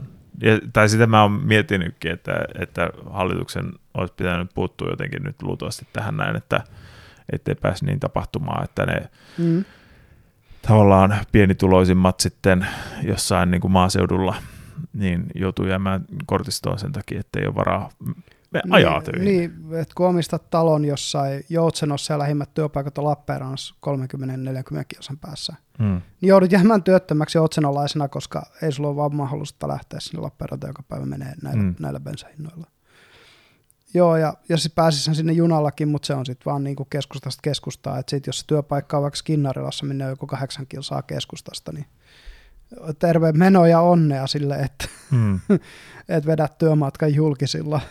Ja sitten tähänkin vielä kaikki, ruoka, ruoan hintakin on nyt jo kallistunut tässä. Tai, tai kun se, niin. mitä se olikaan maaliskuussa, inflaatio oli lähemmäs 10 prosenttia, mitä se Joo, se olikaan. oli lähellä 10 prosenttia jo. Joo. Ja ei näytä siltä, että se tästä nyt olisi ihan heti alasmenossa. Mm. Kyllä se varmaan Et- jossain määrin Nythän, tulee nyt, nythän meillä on jo Euribori sentään plussan puolella, että se, oli, se ei enää ole miinuksella, niin kuin se on tässä muutaman vuoden ollut. Häh, vittu kun olisi pari tai ehkä kuukausikin jos saattaa riittää, että jos mä, mulla on tos, ei kun ei olisi kuukausi, kaksi kuukautta myöhemmin, Mm. mm. kun mulla on korontarkistus tuossa Joo, e, ensi kuussa, joo, että perkele, pitää alkaa maksaa vähän enemmän korkoa nyt sitten. joo, kyllä se Euriborhan oli kaikki huimattu 0,35 prosenttia 12 kuukauden Euribori. Että Tämä onko se niin korkealle noussut? Oi saatana. 035 se on. Siis ko- korkealle ja korkealle, kun No, miettii, että se, no. siis se nyt oli kuitenkin jossain vaiheessa sen 5 prosenttiakin, niin tuota, meillä on vielä matkaa siihen, mitä se oli, kun viimeksi pysäytettiin inflaatiota Euroopassa joskus silloin 2000, mitä oli ennen 2008 sitä crashia. Se on se nyt niin kuin, mitenköhän tuo prosenttilasku menisi? Miinus, miinus 200 kertaa noussut. Mm, Vai miten se, nyt, miten se pitäisikään laskea? No niin. kuitenkin, tämä on nyt ihan kamala. On siis, ja siis mm, sehän tässä on, kun sit meillä on asuntokupla. Ei mm. pelkästään siis Suomessa, vaan, vaan koko lännessä. Joo, joo. Ja, ja siitäkin me puhuttiin, puhuttiin musta jo aika. mutta hei, itse asiassa No. asuntokupla nyt on vähän sellainen... No siis sijoitusasunnot, kato, on tehnyt sen. No joo, mutta että sitten kun ajattelee, että Mm. nyt jos ajattelee Ukrainastakin tänne tullut näitä pakolaisia Niin, kyllä. ja Siis- se, Mutta asuntojen hinnat on siis kuplautunut, kun se on se pointti. Siis okei, okay, ei joka puolella, mm. vaan isoissa kaupungeissa. Niin, Et joo, siis äh, jos haluat muuttaa Kainuuseen tai Pohjois-Karjalaan, niin tuota, pienemmistä kunnista siellä saa viidellä tonnilla kolmioita, ko- kerrostalokolmioita. Mutta että tota, sit, sit asut jossain Enonkoskella ja, ja tuota, työmatka on 50 kilsaa johonkin lähimpään isoon kaupunkiin. niin, ja sitten vielä se, että taloyhtiöt ei tule saamaan lainaa putkirempaan tai johonkin tällaiseen näin. Mm, Joo, ei, ei kovin Eli helposti. se on, se on sitten niin kuin, että sä ostat sen tyyli viiden tonnilla, asut siinä niin kauan aikaa, kun rakennus on purkukunnossa ja sitten Niin. ostat joku seuraavan. Kyllä. Joo, siis ei siitä enää rahaa koskaan takaisin saa, se on Joo, ihan selvää. joo. Tota, No Mut mutta on se toisaalta, niin kuin, jos ajattelee, mm. Mm. sä asuisit vaikka niin kuin kolme vuottakin jossain sellaisessa, niin mm. Mm. miettii, että mitä se on vuokrassa vastaan. Tai et, Niin, siis totta Niin. kai, kai Joo. niinku, koska ei ne vastikkeetkaan siellä ole isoja. niin. Et, et ei siinä, mutta et niinku, joo toi, toi mutta et sitten kun vertaa siihen, että et siitä kolmiosta saa sit niinku Helsingissä, jos nyt lasketaan niinku sporan, sporareittien sisällä vaikka kaupunkialueeksi tämä, niin saat varmaan kolmiosta maksaa sen puoli miltsiä, niin, kuin halvim, öö, niin halvimmillaan. Kalleimmillaan toista miltsiä. En mä, kyllä mä sanoisin, siis jos sporathan kulkee nykyään vissiin aika kauaskin. Arabiaa ja Munkkivuoreen tai Munkkiniemeen, Kyllä veikkaan, Pikkuhuopalahteen. Pikku kolmen saisi alle puolella miltsillä. No voi ehkä pienen saada, joo. Mutta et, et, niin, mikäköhän olisi joku 400 tonnia voisi olla. no, ehkä. joo, mutta kyllä se niinku kallis se on. on, on, on, on, joo. Ja siinä vaiheessa, se, ei jos, se on, jos se on yhtään hyvä kuntoinen ja kaikki rempat suunnilleen tehty ja omistustontti, niin se puoli miltsiä menee helposti kolmioon. Joo, joo. Ja, ja sitten just miettii tätä niinku kontrastia, että et viisi tonnia jossain Pohjois-Karjalassa ja 500 tonnia, ei se ennen se kontrastikaan näin iso ollut. Ei, ei, ei. Et, et ei siinä. Sitä mä niinku ihmettelen, että kun, kun niinku just näitä valtion, öö, no niinku esimerkiksi näitä IT-palveluita, jotain on siirretty sinne Kainuuseen. Mm. Et porukka haluaa muuttaa sinne, no miksi ne ei halua edes muuttaa jonnekin Kajaaniin, jos, jos niinku saat kolmion samalla hinnalla kuin Helsingistä saat tyyli yksiön. Mm. Tai neli, neljä huonetta tai omakotitalon samalla hinnalla kuin täältä saat yksiön, kaksion. Niin, niin kun, Mm. Joo, mä voin ymmärtää, miksi ihmiset voi haluta sit niinku vaihtaa maisemaa, ja on se nyt vähän rauhallisempaa, ja, Mm. Ja tuota, luontoakin on niinku snadisti siinä lähellä enemmän ja muuta. Et, et siinä mielessä niinku ihan, ja se on ihan fiksua politiikkaa musta valtiolta, että koska valtio ei pysty palkoissa kilpailemaan, niin siirretään niitä niit niinku työpaikkamahdollisuuksia maakuntiin, missä sitten on halvempi elää ja asua ja olla, Mm. niin sitten sit tietysti se kompensoi sitä, että et niinku palkat on vähän pienempiä kuin meet valtiolle töihin. Mm. Et, niin kuin ei siinä, siinä mielessä niin kuin mitään, mutta se on ihan selvää, että jos sä oot taas yrityspuolella töissä, niin, niin Helsinki, Tampere, Turku, Lappeenranta, Oulu, Jyväskylä, Kuopio. Siinä on niin kuin niitä sellaisia, Niin, ne on tavallaan ikävästi ne on ne yliopistokaupungit, mm. missä on kaikki niin kuin, koska Suomessa yhä enemmän uusi yrittäjyys on teknologiayrittäjyyttä ja teknologiateollisuutta. Ja mm. se vaatii sen, että sulla on sitä akateemista kautta työvoimaa, jota on mihin tahansa yliopistokaupunkien ulkopuolelle aika vaikea jo rahdata nykypäivänä. Mm. Et kun katsoo, että miten se oli, että jossain oli lääkärille tuo, että 24 tonnia kuussa jos tuut lääkäriksi, mä en muista missä, Keuruulla se oli. Että niin kuin, jep. Olisi se tietysti ihan komea palkka, en mä sitä mm. että tota, miljoona plus vuodessa siitä, että oot lääkärinä jossain. Oho. Ja ei varmaan ole kallista Keuruulla asua edes. Mm. Mm, mut, mut, tosiaan, niin, niin, niin tää, mut nää, nää, niinku nää, miten se sanoisi, että et me puhuttiin demografisista vaikutuksista silloin pari jaksoa sitten. Mm. Niin, niin tämä on toinen niitä semmoisia demografisia jotenkin ongelmia, mikä meillä on, eli tämä väestön keskittyminen. Vaikka, en mä tiedä, siis jotkut sanoivat, että se ei ole ongelma, koska tietyllä tavalla kestävän kehityksen mukaisestihan se on järkevää, että ihmiset kuluttaa mahdollisimman vähän maapallon pinta-alaa, mm. eli asuu mahdollisimman tiheästi. Mm. Mutta sitten taas niin se aiheuttaa näitä inhimillisiä ongelmia siitä, että yhtäkkiä kellään ei ole varaa, paitsi rikkailla ja sijoittajilla, niin ostaa asuntoja jostain Helsingistä, Tampereen, mm. täältä niin keskustoista. Ja sitten vielä tämä, mikä se olikaan tämä Red-eksperimentti? Aha, niin se Mouse Utopia Experiment. Joo. Niin, niin no se, se lieve ilmiö joo, ja, ja tota, se on muuten hauska silleen, että jos katsoo näitä niin kuin skifi, kyberpunk skifi niin kuin maailmoja ja pelejä ja kirjoja mm. ja leffoja ja muuta. Niissähän kaikissa on, oikeastaan näkyy tätä Mouse Utopia Experimentista negatiivista puolta. Tietyllä tavalla, että siellä kukkii kaikki paheet ja, ja niin kuin ihmisen huonot puolet tietyllä tavalla tulee siinä esiin. Mm. Mutta eihän se myöskään sellainen niin kuin neo värejä viilisevä betoniviidakko ole ehkä ihmisen se luontainen ympäristökään, mm. että tota, sekin lienee myönnettävä. Niin kyllä, kyllä se niinku, tavallaan niinku, okei joo, moni sanoo, että tykkää asua kaupungissa, mm. mutta tota, kyllä mä jotenkin niinku näen, että se niinku vaikuttaa sitten kuitenkin, tai siinä on sitten ne omat lieve-ilmiössä sitten mm. niinku niiden mentaliteetissa näkyy niinku sitten – että Joo, se, se, niin kuin se sellainen kerrostaloasuminen ja tiheästi asuminen, niin se ei kuitenkaan niin kuin selle, meitä ei ole tavallaan evoluutio siihen niin kuin,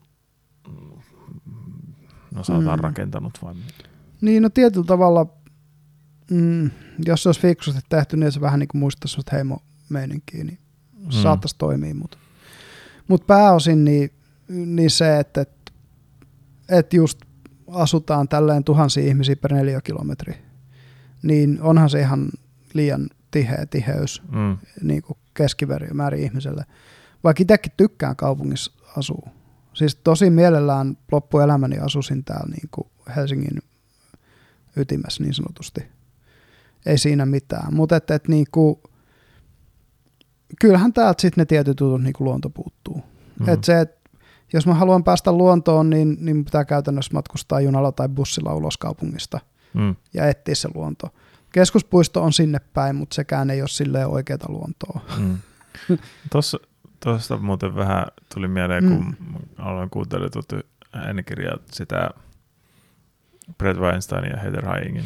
Ah, siis se, se mikä, 21st se Century Guide for the Hunter-Gatherer's Guide to 21st Century. Ah, niin päin. No, niin joo. mun mielestä. Mut joo. joo. Niin tota, siinä no mä puhun siitä, kun öö, nämä kaupunkiympäristöt, missä ihmiset kasvaa mm. nykyään, niin tota, se johtaa siihen, että me ollaan alttiita tietynlaisille öö, optisille illuusioille, joita niin kuin tämmöiset metsän keskellä asuvat. Ja, ja että tavallaan kun on suoria ja mm. neliskulmaisia objekteja koko ajan. Kaikki niin paikat täynnä. Kaikki. Niin. niin sitten siellä on joku tämä esimerkkinä vissi, että jos oli niin kuin tälle, että on niin kuin kaksi samanpituista mm. viivaa mm. ja toisessa on nuoli toiseen suuntaan ja toisessa on nuoli toiseen suuntaan, mm. niin tota, tai mä muistan, että vai olisiko, olisiko ne ollut eri pituiset, mm. mutta kuitenkin, että – tälleen niin kuin kaupunki tai länsimaisen ihmisen on vaikea hahmottaa, että kumpi on pidempi. Mutta nämä, niin kuin, ketkä on niin kuin sit jossain Afrikan sava, savannilla tai viidakoissa kasvanut tyyli, niin ne heti niin kuin näkee, että okei, toi, Mm, toi, aivan. toi, toi, toi. Ei ole mitään niin kuin haastetta. Et, et se luontainen ympäristö vaikuttaa sitten kuitenkin tosi paljon näihin, Joo. näihin juttuihin. Mutta sitten sit se on just, että se ei ole mitenkään just tavallaan niinku geneettistä kuitenkaan, että siis, että jos Ei, niinku joo, länsimainen joo, lapsi kyllä. kasvaisi niinku sitten niinku metsän siimeksessä, niin Joo, sitten siellä olisi sama homma. Että, ja sitten toisinpäin. Joo. Ja noikin on, siis miten sanois, toikin on niinku mielenkiintoista ja se, että, että et, ei pelkästään siis tosiaan kulttuuri, vaan myös niinku luonnonympäristö itse asiassa tai, tai, tai luonnotton ympäristö, jos puhutaan kaupungista, niin muokkaa itse asiassa meitä, kun me kasvetaan jollain tavalla. Mm, Mm, mm. Joo. Mutta mä taas luulen, että niinku, kun mitä mulla on esimerkiksi kavereita, jotka on kasvanut töölössä Mm. mm. niin kuin lapsuutensa. Ja ne on tosi, ne on aika sosiaalisia, ne on tosi niin kuin extrovertin olosia melkein kaikki. Ne on kaikki aika kovia matkustaa ja muuta. Niin on tiettyjä tällaisia juttuja, mitkä niitä yhdistää. Se voi tietysti olla, että ne on ystäviä, ystäväpiiriksi muotoutunut sen takia, mutta et, et, kun tutustuin, tutustuin yhteen niistä tyyppeistä, niin sitten tavallaan päädyin siihen porukkaan. Et, et mä mietin vaan, että kyllä se niinku kaupunki varmaan tuottaa jotain tollaisiakin ominaisuuksia sitten, että jos sun on pakko tavallaan, koska ihmisiä on koko ajan kuitenkin ympärillä, sun on pakko tietyllä tavalla jossain määrin olla, olla handlannut se, se sellainen sosiaalinen toiminta, mitä tapahtuu koko ajan. Tai se sosiaalisuus, Mm. se on toisenlaista. Että ainakin mitä mä oon sitten, kun oon jossain maalla käynyt, Mm. että mäkin kun oon vaan niin kuin se, semimaalainen, Mm. Niin Mm. tota, sitten kun mä oon niin sanotusti oikealla maalla käynyt, joo. niin se, se vieraanvaraisuus on esimerkiksi niin kuin ihan toista luokkaa kuin On, joo, joo. Ja siis ihmisten välinen tietty luottamus tai semmoinen Niin. niin. tuntuu olevan isompaa. Et kun Et- mä oon taas esikaupungin lapsi Tai, itse. että, että se on vähän niin kuin just se, että tavallaan että ei ole sellaista niin kuin small talkia tai tällaista näin. mm. Että voi olla, että istutaan niin kuin tuppisuina kahvipöydässä ja niin kuin kukaan ei sano mitään niin, tuntiin. Mutta että kuitenkin sit se oikea, tai sit se, sit se, sit se, se mitä Mm. siinä sitten on niin kuin sellaista niin kuin sitä varsinaista kanssakäymistä tai tavallaan just se, semmoinen vieraanvaraisuus, niin se on niin kuin, Mm, mm. että, että, just niin kuin, että ehkä sitten kaupunkilaismeiningissä on enemmän sitä small talkia ja Niin ja sitten jos joku kyläläisen joku mm, venevaja sortuu, niin muut tulee auttaa, kun se nikkaroidaan uudestaan pydeen ja muuta. Niin, no, tai niin, että se talkoohenkeä on sitten. Sitä semmoista just ja ihmisten auttamista ja muuta, Mm. että ja just se semmoinen tietty luottamus siihen, että jos mä autan sua nyt, niin mä tiedän sen, että sitten kun mä tarvin jossain tällaisen apua, niin on hyvin todennäköistä, että sä tuut sieltä Mm. kanssa sitten auttaa. Niin, niin tää, tätähän on kaupungissa sitten paljon vähemmän, mutta siihen toisaalta sitten taas niinku perustuu markkinaekonomia, että me palkataan niitä ihmisiä, jotka tekee ne hommat. Ja mm. meitä palkataan tekemään muita hommia. Et onko se hyvä vai huono asia, että se on niinku se raha siinä mukana vai ei, niin se on hyvä kysymys. Mm. Et se raha tuo sen tietynlaisen luottamuksen kyllä, koska, koska sen takiahan se on niinku tietyllä tavalla olemassa myös. Tai yksi syy, miksi raha on olemassa, on just se, se sopimuksiin luottamuksen lisää Mm. tu- tuominen. Ha, No joo, tää, hauskaa muuten, että lähdettiin puhumaan Natosta, NATO-laajennuista ja muusta, niin päädyttiin puhumaan kuitenkin keskiluokan hyvinvoinnista ja, ja erilaista elämän muodoista, mitä Joo. voidaan tehdä. Toisaalta Tästä, se, tästä aika kauas Natosta jo. joo, mutta toisaalta tässä oli aika hyvää tajunnan virtaa kuitenkin Mm. mukana ja, ja niin kuin hyviä pointteja ja se, että niin kuin, mm, kyllä musta tietyllä tavalla olisi hyvä, jos jotain keksittäisiin sille, että, että kaikki ei pakkaudu näihin niin kuin viiteen isompaan kaupunkiin tai sanotaan kahdeksan isompaan kaupunkiin Suomessa. Että et jollain tavalla pystyttäisiin pitämään myös niin kuin muut osat Suomesta edes jossain määrin niin kuin, vetovoimaisina ja asuttuina. Mm. Mutta sitten toisaalta kun me puhuttiin just siitä, että lapsia on koko ajan vähemmän ja muuta, että niinku, sekin vaikeuttaa sitä hommaa. Ja se, että jos sä mietit, niinku, että et vaikka maahanmuuttajia Suomeen, niin kuin paljon niistä päätyy näihin isoihin kaupunkeihin kuin vähän niistä loppujen lopuksi mm, päätyy jonnekin mm. Kainuuseen. Et sillähän se olisi helppoa, kun siellä on halpaa, että niinku, silleen, että no tervetuloa Suomeen, teidän osoite on Kajaani, mutta kun tämä on vapaa maa, niin totta kai ihmiset saa sit liikkua vapaasti maan sisällä, myös, myös siis siirtolaiset ja maahanmuuttajat. No, mutta, no, mutta siis se olisi toisaalta aika simppeliä, niin kuin, että okei, että sun mm. sosiaaliturva tai tuet on niin kuin Sidottu. maksettu, mm. ne maksetaan tänne. Niin. Mutta sitten se vaan aiheuttaisi todennäköisesti sitä, että ihmiset asuisivat virallisesti yhdessä paikkaa ja, ja, ja de facto toisessa paikkaa. Mm. Et, et, kun, kyllä, että, kyllä mä no, niinku ymmärrän sen, että kuka haluaa. Joo, mutta mm. sitten se samalla tavalla, tai sitä pystyisi tekemään siis sillä että nythän jos ajatellaan, niin kuin, että sossu maksaa niin kuin mm.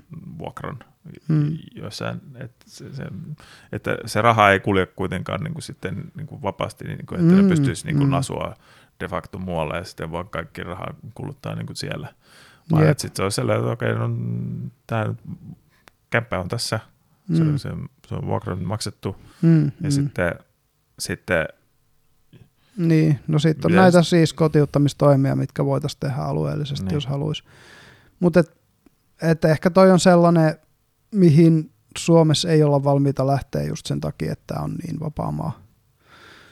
Et no, se on vähän semmoinen, sama kuin Jenkeissä, niin ei mut, niitä maahanmuuttajia mut, sidota paikkaan. No joo, mutta et siinä, siinäkin nyt vaan siis, eihän se nyt, siis se olisi vaan sellainen vahva insentiivi. Niin, totta. Että, tai, tai, tai että vähän niin kuin siis selle, että hmm. öm, että joo, että jos haluat olla täällä ja no sanotaan veronmaksajien rahoilla, mm-hmm. niin siinä on niinku ehtoja. Mm. Että Jep. kenenkään ei ole pakko jäädä Suomeen. Mm. Että täältä voi lähteä pois. Jep. Mutta että sitten jos jäät ja, ja niin kauan mm. aikaa kun et tienaa itse omia, käyt, omia käyttörahojasi, mm. niin että sitten sillä on niin kuin, tiettyjä raameja. Niin, tiettyjä niin siis, Jep. Joo, okei, se voisi nähdä selle vapautta rajoittavana, mutta sitten se on taas, että no, täältä saa lähteä vapaasti pois, jos haluaa. Mm. Se on totta joo, että niinku, kyllä sitä periaatteessa noin voisi tehdä, mutta mut käytännössä kun noissa on sitten aina se vaara, että, että missä vaiheessa se menee sitten siihen, että just kun mä sanoin, että valtion työpaikka on siirretty maakuntiin, että sitten mm. pakko siirtää valtion työpaikkoja maakuntiin, että niin kuin joko jää työttömäksi tai lähet kajaan, niin niin se on aika monelle stadilaiselle esimerkiksi semmoinen, että no voi helvetti. et, et. No, no ei, ei, kyllä mä sanoisin, että ei se, ei se ei niin stadilaisia, se, tai no sanotaan, että jotkut stadilaiset lähtis jo. Joo, koska, on niitäkin, jotka lähtis. Että just mm. haaveilee niin kuin vähän niin kuin rahallisesta ympäristöstä ja tällaista. Mutta pääosa Mut että, ei. Mutta että, että sitten kyllä se, että Kajaaniin riittäisi varmaan jostain Rovaniemeltä tai sitten mm. vaikka Kuopiosta tai jostain muusta niin niin, tämmöisestä kyllä, yliopistokaupungista niin kuin, tai mistä, joo, missä, missä tahansa niin kuin, löytyisi sitten kuitenkin niin kuin, kyllä, kyllä, kyllä, sieltä ja... päin kas, kasvaneita. Et siinä on mm. vähän niin kuin se ongelma tavallaan sitten just siinä, että, että kun ei ole sitten just, että okei, jos sä vaikka oot kasvanut vaikka Kuopiossa, mm ja tota, sitten siellä käyt vaikka yliopistonkin. Mm. Ja sitten ei ole muualla töitä kuin pääkaupunkiseudulla. Että sun pitää muuttaa sitten mm. pääkaupunkiseudulle. Niin ei tossakaan nyt ole siis selleen, varsinkin, että sit, jos se olisi joku mm. valtion homma tyyliin. Niin, no että... no nähden se, että me ollaan molemmat kotoisin Itä-Suomesta, me ollaan käyty itäsuomalaiset yliopistot, mm. ja missä me ollaan töissä niin. täällä. Niin. niin kuin, äh, kyllä semmoista oli aika selvää, että IT-alan työpaikat on, on hyvin, ei, ei pelkästään, mutta hyvin paljon mm. Helsingissä. Ja, ja no okei, mulle se oli kyllä niin kuin, mä asuin sen yhden kesän, sen 2006 kesän Helsingissä. Mä tiesin sen jälkeen, että mä haluan asua täällä. Hmm. Se, mulle ei ollut sen jälkeen mulle kahta kysymystä siinä, että, niin kuin, että missä mä haluan asua Suomessa. Se oli aika nopeasti, mä olin aika nopeasti myyty tälle kaupungille. okay. Mä en ole vieläkään Sen jälkeen kokeilin, kokeilin Tamperetta ja totesin, että ei kiitos. Okay. Helsinki on kivempi. Mutta se on, se on jokaisella omansa, siis mm. mistä me tykätään. No, joo. no mulla on se, kuten sanoin, että et vieläkin on sellainen semimaalainen, että mulla on enemmän just se niin kuin pienemmän kaupungin tai paikkakunnan juttu olisi mm, mielu, Jos tykkää, niin tykkää, ei se ole sen kummempaa. Mm. No niin, Päksissä ollaan. Jepa. täällä taas ja tota, tosiaan niin lähdettiin nyt puhumaan sitten tästä vähän laajemminkin muutoksesta, mikä täällä Suomessa on käynnissä ja vähän länsimaissakin, niin innostuttiin, mm-hmm.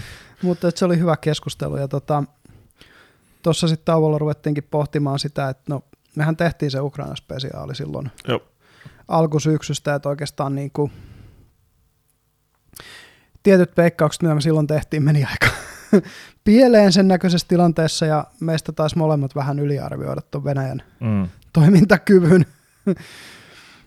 et, et, ähm, silloin, silloin arveltiin, että siitä tulisi ihan oikeasti aika nopea sota ja muuta, mutta tota, tai, niin kuin nähtiin. Niin tai ainakin, että, että Ukraina olisi paljon pahemmassa niin kuin valtavastajan asemassa. Mm, mm. Tai, tai niin kuin, että Venäjä tavallaan saisi tavoitteensa tehtyä ennen kuin nämä EUn ja Jenkkien tai yleensäkin niin kuin lännen pakotteet mm. alkaisi niin kuin mitenkään tuntumaan. Ja näkymään, niin. niin. Ja siis kun mietittiin sitä just vaikka, että niin kuin Venäjän tavallaan se, kun niillä olisi ollut niin selkeä ilmaherruus, niin jos halunnut se ottaa. Ja se olisi pitänyt ottaa aika heti siinä sodan alussa, koska nythän siellä on jo ilmatorjuntalaitteisto ihan eri tavalla mm. kun oli kaksi kuukautta sitten.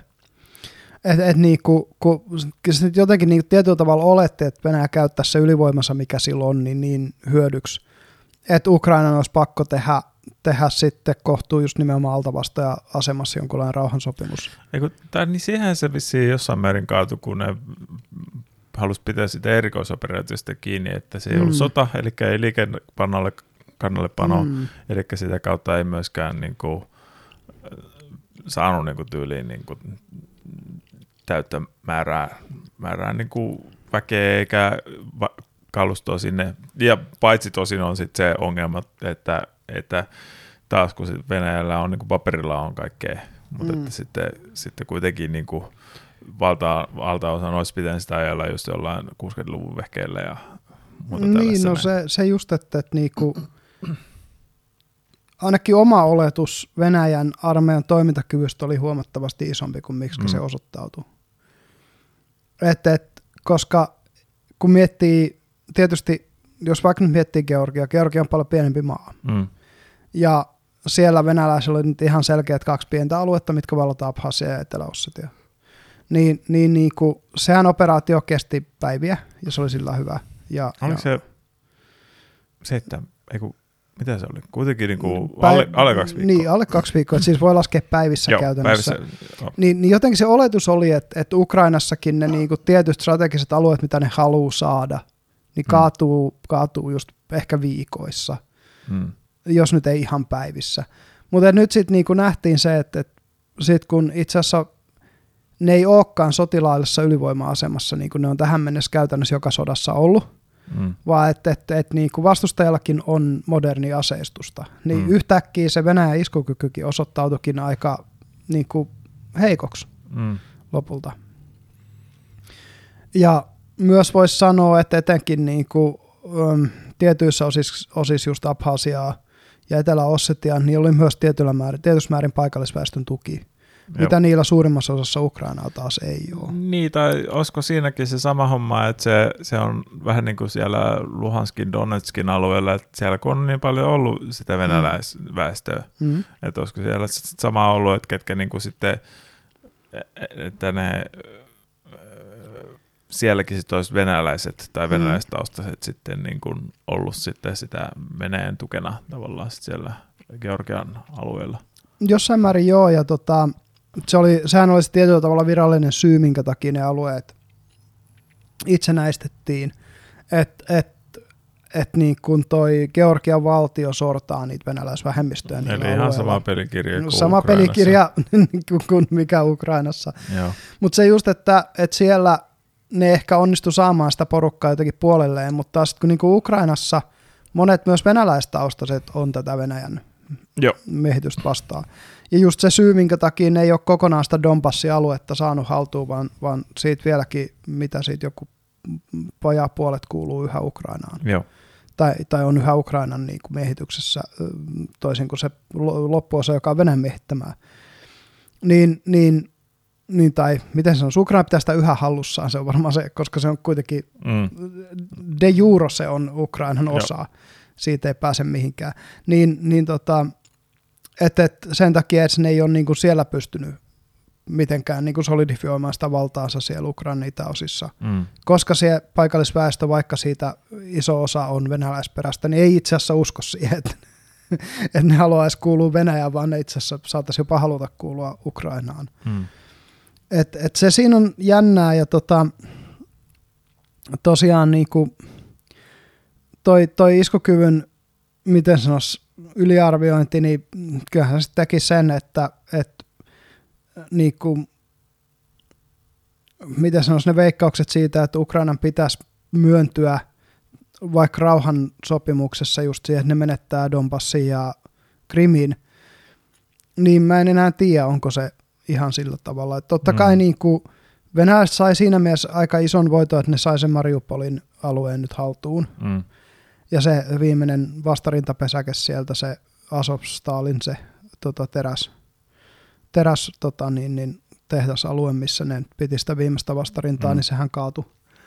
Ää, ja mitä se meni jotenkin, että 60 prosenttia Mariupolista on, on korjauskelvottomassa kunnossa, plus Joo. että sitten koko terästehdas pitää käytännössä rakentaa alusta asti uusiksi.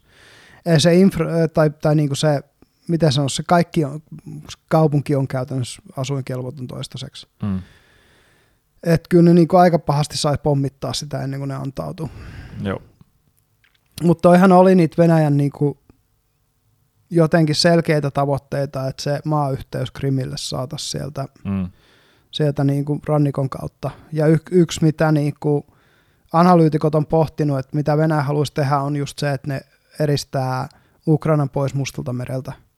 Ja samalla ne saa niin kuin maasillan Krimiltä myös Transnistriaan siihen Moldovan osaan, jossa, joka on limbossa tavallaan, koska ne on julistautunut itsenäisesti. Kukaan ei ole niitä edes, muistaakseni Venäjä on niitä tunnustanut.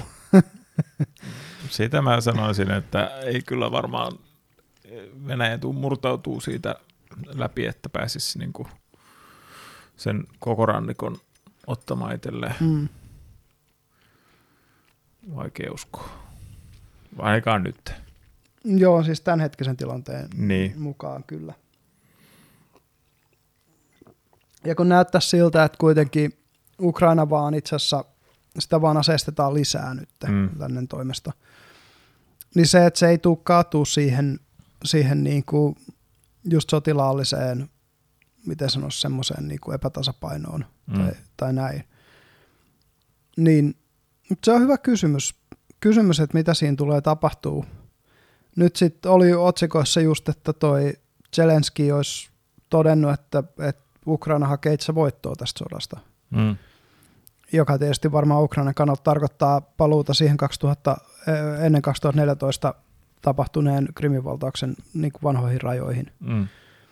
Ja tota, ei se täysin mahdottomalta kuulosta, etteikö ne voisi niin kuin valata esimerkiksi koko Itä-Ukrainaa takaisin mm. ihan hyvin. Öö, nehän on iskenyt nyt Venäjän puolelle jo huolto, huoltolinjoihin Ukrainasta. Yksittäisiä iskuja tosin nyt ei mitään niin kuin mm. isompaa, mutta se, että se, se, sitäkin on jo tapahtunut, niin se kertoo siitä, että missä, miten sodan painopiste on siirtynyt sinne itä, tietylle rintamakaistalle siellä idässä. Mm. Ja tota, mutta sitten kun tullaan siihen Krimiin, niin, niin se, mistä jo puhuttiin siis Ukrainan spesiaalista, kun siellä on ylivoimaisesti tärkein eteläinen laivasto, laivasto tota, niin tukikohta Venäjällä, ja se on Sevastopol. Mm. Et niin kuin, se on sekä niin iso arvovaltatappio, että niin iso geopoliittinen tappio, jos ne menettää sen. Että se voi olla, että ne on valmiita tekemään aika, aika niin kuin synkkiäkin asioita sen, sen estämiseksi. Mm. Plus, että siinä on, on toki ne niin kuin Mustanmeren kaasukentät ja kaikki tämmöinen. Niin, niin, niin siinä, sillä on jo niin paljon sitten tällaista arvoa, että mä en tiedä sitten, että onko se mahdollista, edes, että tämä sota päättyy niin, että, että ne alueet jäisi Ukrainalle, tai Krimi jäisi Ukrainalle. Mm. Ja sitten just se Krimin vesihuollon, että niin kuin, miten, suostuuko Venäjä toista kertaa esimerkiksi siihen, että, että ne ei saa Dneperjoesta tuotua vettä sinne? No, no, niin. Se, niin, miten sitten olisi sitten, jos sanotaan, että vaikka nyt sitten, että Ukraina saisi niin kuin muut paitsi Krimin niin takaisin. Hmm. Ja tota, tulisi sitten jonkinnäköinen rauha, että, Hmm. että minkälaiset rauhan ehdot ne sitten olisi. Jep. Esimerkiksi missä määrin Venäjä vaatisi aseesta riisuntaa Ukrainalta. Koska se on melkein aina, kun on ollut tällaisia isompia konventionaalisia sotia, niin toinen osapuoli, mm, niin, niin NS-voittaja-osapuoli vaatii häviäjä osapuolelta aina jotain. Mm. Jotain näitä aseistariisuntajuttuja. Sama just se, että mitä ne vaatii turvatakuita sitten jonkun Naton jäsenyyden tai EU-jäsenyyden osalta. Koska kyllä musta niin kuin tahtotila on se, että, että ei, ei toki välittömästi, mutta että ajan kuluessa Ukraina haluttaisi ainakin EU-jäseneksi. Mm. Mutta toi, itse asiassa kuulostaa aika, että jotain aseesta riisuntaa, niin ei ukrainalais, en mä usko, että ne lähtisi Mm. siihen missään nimessä. Kun tietää kuitenkin, että mikä siellä nyt on sitten niin kuin meininki Jep. naapurissa, niin, niin tota, no kun eihän se edes tarvitsisi olla siis selleen, että edes niin kuin Venäjä enää, voisi sanoa niin Venäjä tavallaan pysyvästi niin kuin tavallaan sitoutuu rauhaan sinänsä, Mm. mutta että käyttää vaan valko-Venäjän proksynään. Mm. Että sitten käyttäisi vaan, että val- valko-Venäjä sitten, niin kuin sitten alkaisi mehisemään. Ja sitten sen jälkeen, kun aseistariisunta on niin kuin tapahtunut, että niin kuin, Niin, siis ihan mahdollista, joo. mm, Ja tota, myös se, että kun siellä on semmoinen venäläisvähemmistö, joka kannattaa kuitenkin Venäjän, Venäjää ja, ja haluaa, vaikka se on pieni, kohtuu pieni, niin se on kuitenkin olemassa siellä, että, se, että sen radikalisointi ja muu olisi paljon helpompaa, jos mm, se olisi, mutta sen, sen niin kuin, mun on vaikea nähdä, että Venäjä päästäisi Krimistä irti oikeastaan missään tilanteessa enää. mm, se on niin, niin, niin kuin, se on vaan niin tärkeä ja loppujen lopuksi silloin, kun se meni venäläisille, niin se meni niin helposti. Siis Mhm. sehän oli tosi veretön operaatio ja, ja nopea. Ja eihän siinä yhtään laukausta tainnut tapahtua. Ja sitten vielä se- että tota, kaikki ne Ukrainan mielestä käytännössä jälkeen muutti sieltä Krimiltä pois. Mm. Niin sitten ei siellä asu, kun siellä on venäläismielisiä, että siellä on niitä, joita se ei kiinnosta kummalle se kuuluu. Jotka vaan haluaa elää omaa elämäänsä, jotain tatareja ja tämmöisiä. Et niinku, eh, siinä tilanteessa vähän vaikea tietysti Ukraina myös, jos niillä ei ole niinku minkäänlaista lokaalin populaation tukea, niin yrittää ottaa tätä aluetta haltuunsa. Et, et, No, Se on- niin, tai sinne vaan pitäisi ajaa Venäjälle. mm. Jep.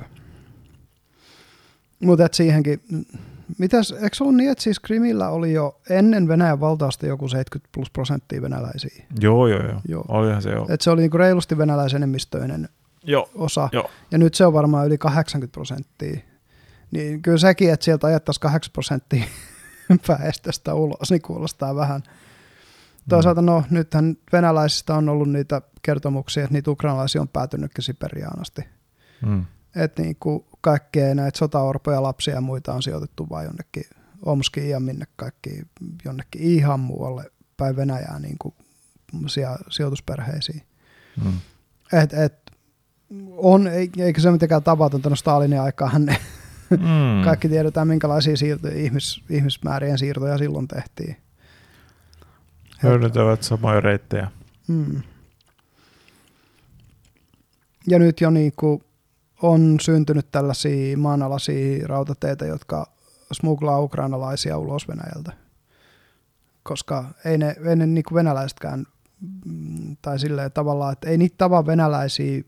Siellä on kuitenkin iso osa, joka ei tykkää tästä sodasta, vaikka sen, öö, miten sanoisi, se äänekäs vähemmistö nyt on kuitenkin tietysti vielä aika pieni, koska nekään, jotka muuten uskaltaa, tai muuten vastustaa sitä, niin ei uskalla sanoa sitä, koska se on niin turvatonta sanoa. Toki oliko se joku 70 prosenttia venäläistä saattaa hyvinkin orgaanisesti jopa kannattaa tätä sotaa vielä. Mm. Mutta just se, että, että kuitenkin se on sen verran iso vähemmistö, että ne jo niin smuglaa ukrainalaisia takaisin länteen päin. Ihan vaan sen takia, että niin kuin, ne ukrainalaiset ei halua jäädä sinne, mikä on tietysti ihan ymmärrettävää, jos pakko siirretään jonnekin Uralille mm. kotimaasta niin, että se sinne haluaa jäädä. Ja, ja tota, sitten taas heti kun ne pääsee vaikka vaik just Baltiaan tai, tai Puolaan tai takaisin Ukrainaan tai muualle, niin, niin ne on heti tietyllä tavalla, niin kuin, ne saa sen pakolaistatuksen sitten vaikka Euroopassa ja tälleen. Mm. Niin on ihan ymmärrettävää tietysti, että näin käy. Et, mutta et, toi just, että et mihin tämä sota voi päätyä vai käykö tässä niinku, vähän niin kuin Koreat, että se jää, niin kuin se on ollut vuodesta 2014 tavallaan ne jatkuva pieni konflikti. Tai pieni ja pieni, mutta kohtuu kylmä konflikti. Mm. Niin onko se niin kuin mahdollista ihan oikeasti, että sinne muodostuu sitten tuommoinen rajavyöhyke, joka ei oikein ole kenenkään maalta, jonka sekä Ukraina että Venäjä määrittää omakseen. Ja lähinnä se, että kumman asevoimat sattuu olemaan paikalla, niin pitää valtaa siellä. Jaa.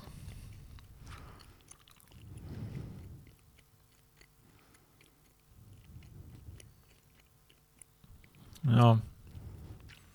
Mullakin tulee taas niin, tai no niin.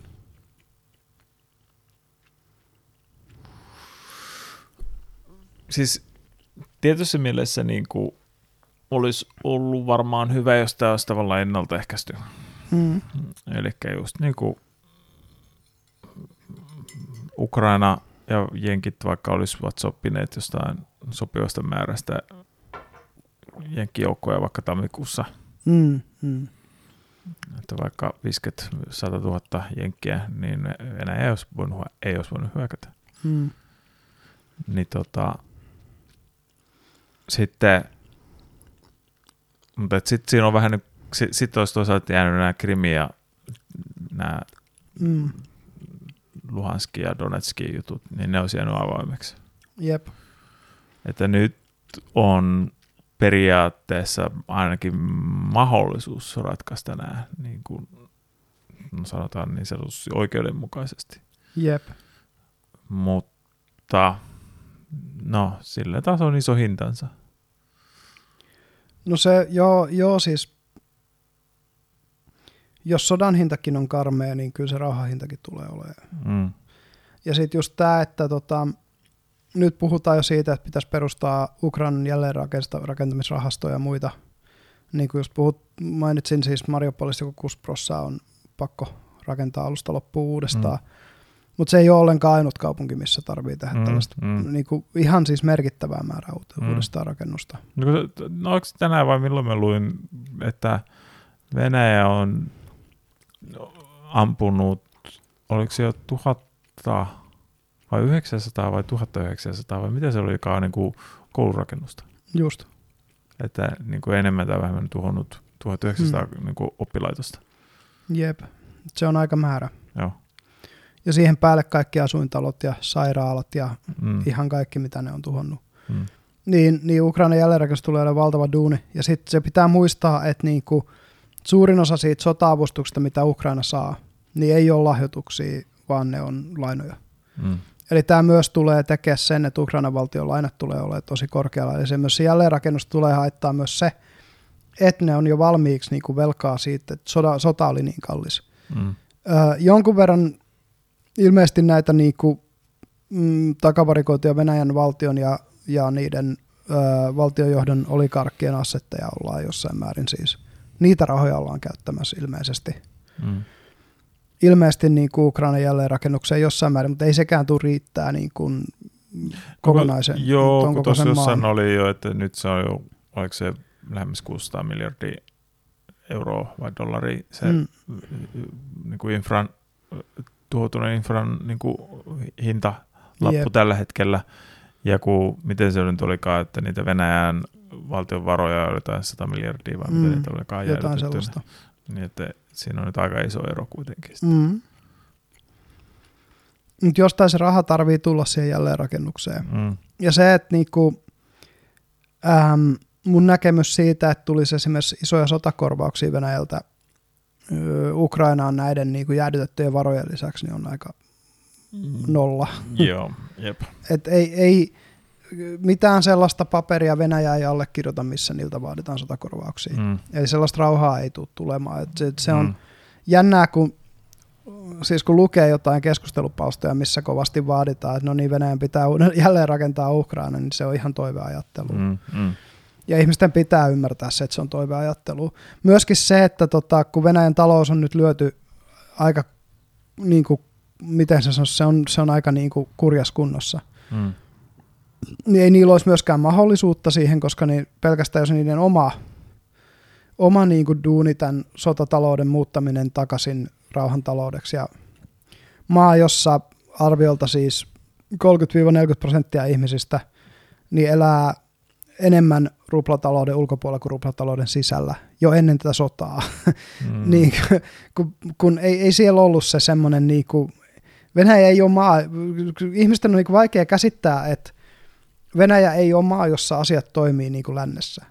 Ne ei ihan oikeasti vaan toimi, Mm. kun siellä se on just se, että niin kuin, just, just yksi tuttu kertoi, että silloin kun Neuvostoliitto hajosi, ja tota, se ei ollut vielä, se oli niin kuin vielä IBYnä, eli se oli niin kuin yksi, per, periaatteessa vielä niin kuin yksi valtiokollektiivi, Mm. ja tota, se oli ollut Eestissä, olisiko se ollut 91 tai tätä luokkaa. Niin, niin se, että se eestiläinen tuttu sanoi että kun se saanut soiton, ja siinä oli kuullut, että no niin, nyt on tuolla tota, äh, Valko-Venäjän Venäjältä tullut niin kuin Liettuaan jotain, mitä ne nyt oli, jotain kodinkoneita tai tällaista pari juna, junalastista, ja hän sai vinkin, että sieltä voisi hänelle riittää yksi pesukone tai just jotain tämän tyyppistä, niin se oli vaan ajellut sieltä sitten Tallinnasta sinne jonnekin Etelä-Liettuaan hakemaan sen pesukoneen ja tullut takaisin, ja mitä se oli siitä sitä antanut takaisin vastineeksi, se on hyvä kysymys. Mutta se, että ei, ei sitä ruplilla ostettu sitä pesukonetta. Joo.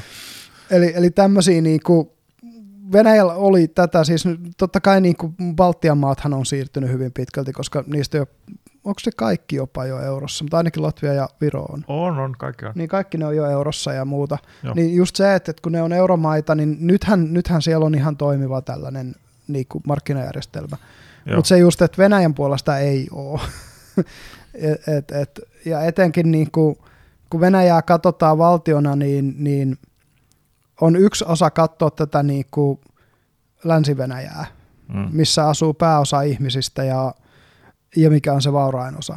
Mm. Ja sitten on aivan eri asia katsoa niin Uralin toiselle puolelle tai sitten Etelä, Etelä-Venäjälle sinne niin kuin, öö, Kaspianmeren toisella puolella oleva Etelä-Venäjällä. Ne on köyhiä paikkoja, niissä ei, ole, ei niissä ole silleen työpaikkoja niin kuin samalla tavalla kuin, kuin meillä on työpaikkoja ja muuta. Et niin kuin, niissä on pakko elää enemmän sellaista, niin kuin, miten sen sanoisi, sellaista vaihdantatalousagраarielämää. Mm. Jotenkin siellä etelässä, että niin kuin, ei se vaan muuten tietyllä tavalla toimi. Ja Mm. se, että niin kuin puhuttu jos, joskus siitä, että Venäjästä tulisi niin kuin demokraattisempi ja vauraampi valtio, niin, niin kuin, käytännössä kaikki ne maaseudun vaurastumisyritykset, mitä siellä on tehty 90-luvulta lähtien, on kaatunut siihen, että korruptio syö sen rahan ennen kuin se päätyy sinne, minne sen pitäisi päätyä. Ja sitten se päätyy takaisin käytännössä sinne Länsi-Venäjän niin kuin Mm. isoihin kaupunkeihin, niin korruptoituneille byrokraateille ja olikarkeille ja tämmöiselle. Mm. Et, et niinku Venäjä tavallaan, se on vaan niin eri maailma. Mm. Ja sen mm. takia mä myös ymmärrän sen, että minkä takia esimerkiksi kun ne vähän niin kuin puheli, että niistä voisi tulla NATO-jäsen, niin niitä ei haluttu silloin Ysärilläkään ottaa edes. edes. Ne kävi niitä neuvotteluja, mutta et ei niitä niin kuin haluttu. Joo. Ja etenkin se, että jos ne olisi halunnut suurvaltastatuksella NATOon, niin Mm, ihan, mm. ihan turha yritys siinä kohtaa, kun, kun, kun niin kuin, jos 40 prosenttia kansasta joskus Ysärillä just ei niin kuin elänyt edes keskusvaltion taloudessa mukana, niin ei sitä voi pitää semmoisena valtiona, joka on niin kuin verrattavissa ne nykyisiin NATO-maihin millään tavalla. Mm. Eikä sitä musta voi oikein niin kuin suurvaltanakaan siinä kohtaa pitää. Toi on Se minun ehkä yllätti myös vähän tuohon ruplaan liittyen, kuinka nopeasti se pomppasi niin kuin takaisin. Et siinähän oli se... Mm. Energialla on taipumusta vetää rahaa puoleen. Joo, se oli vissiin alle kuukauden kuitenkin se mm. dippi. Jep. Ja sitten se on ollut siitä lähtien niin kuin entisellään. Joo, ja se on, mä luulen, että se on just se niin kuin ruplilla kaasun myynti, mikä sen on, ja öljyn myynti. Hmm. Et kyllä nyt Kiina maksaa mielellään ruplilla öljystä ja kaasusta vaikka, tai Intia. Hmm. Ei se niitä kiinnosta, onko se dollareita vai ei. Mutta lännen suhteen silloin sitten niin pitkäkantoisia vaikutuksia, jos petrodollari kaadetaan tämän sodan myötä. Hmm. Koska se myös muualla maailmassa rupeaa sitten tekemään sitä. No entäs iranilaiset rupeaa myymään öljyä riadeina ja eikö Riad oli, oli ton saudi No joo, Iranin kuitenkin jollain dinareina, mitä ne nyt käyttää. Ja Venezuela rupeaa myymään niitä Venezuelan pesoina ja mm. yhtäkkiä nämä kaikki isot öljyvaltiot rupeakin polsteroimaan omaa valuuttaansa sen sijaan, että ne Saudi-Arabia siihen ei lähde ihan sen takia, että, että käytännössä Yhdysvallat on antanut Saudi-Arabialle niin isot turvatakuut, mm. joita ne ei halua menettää, koska ne on, ne on kuitenkin niin kuin orjavaltiodiktatuuri. Mm. ne, ne, ja, ja tosiaan niin kuin sanottu, niin ne on niitä harvoja maita tässä maailmassa, jonka perustuslaissa ei ole mitään mainintaa demokratiasta. me ollaan, me ollaan islamilainen kuningaskunta piste.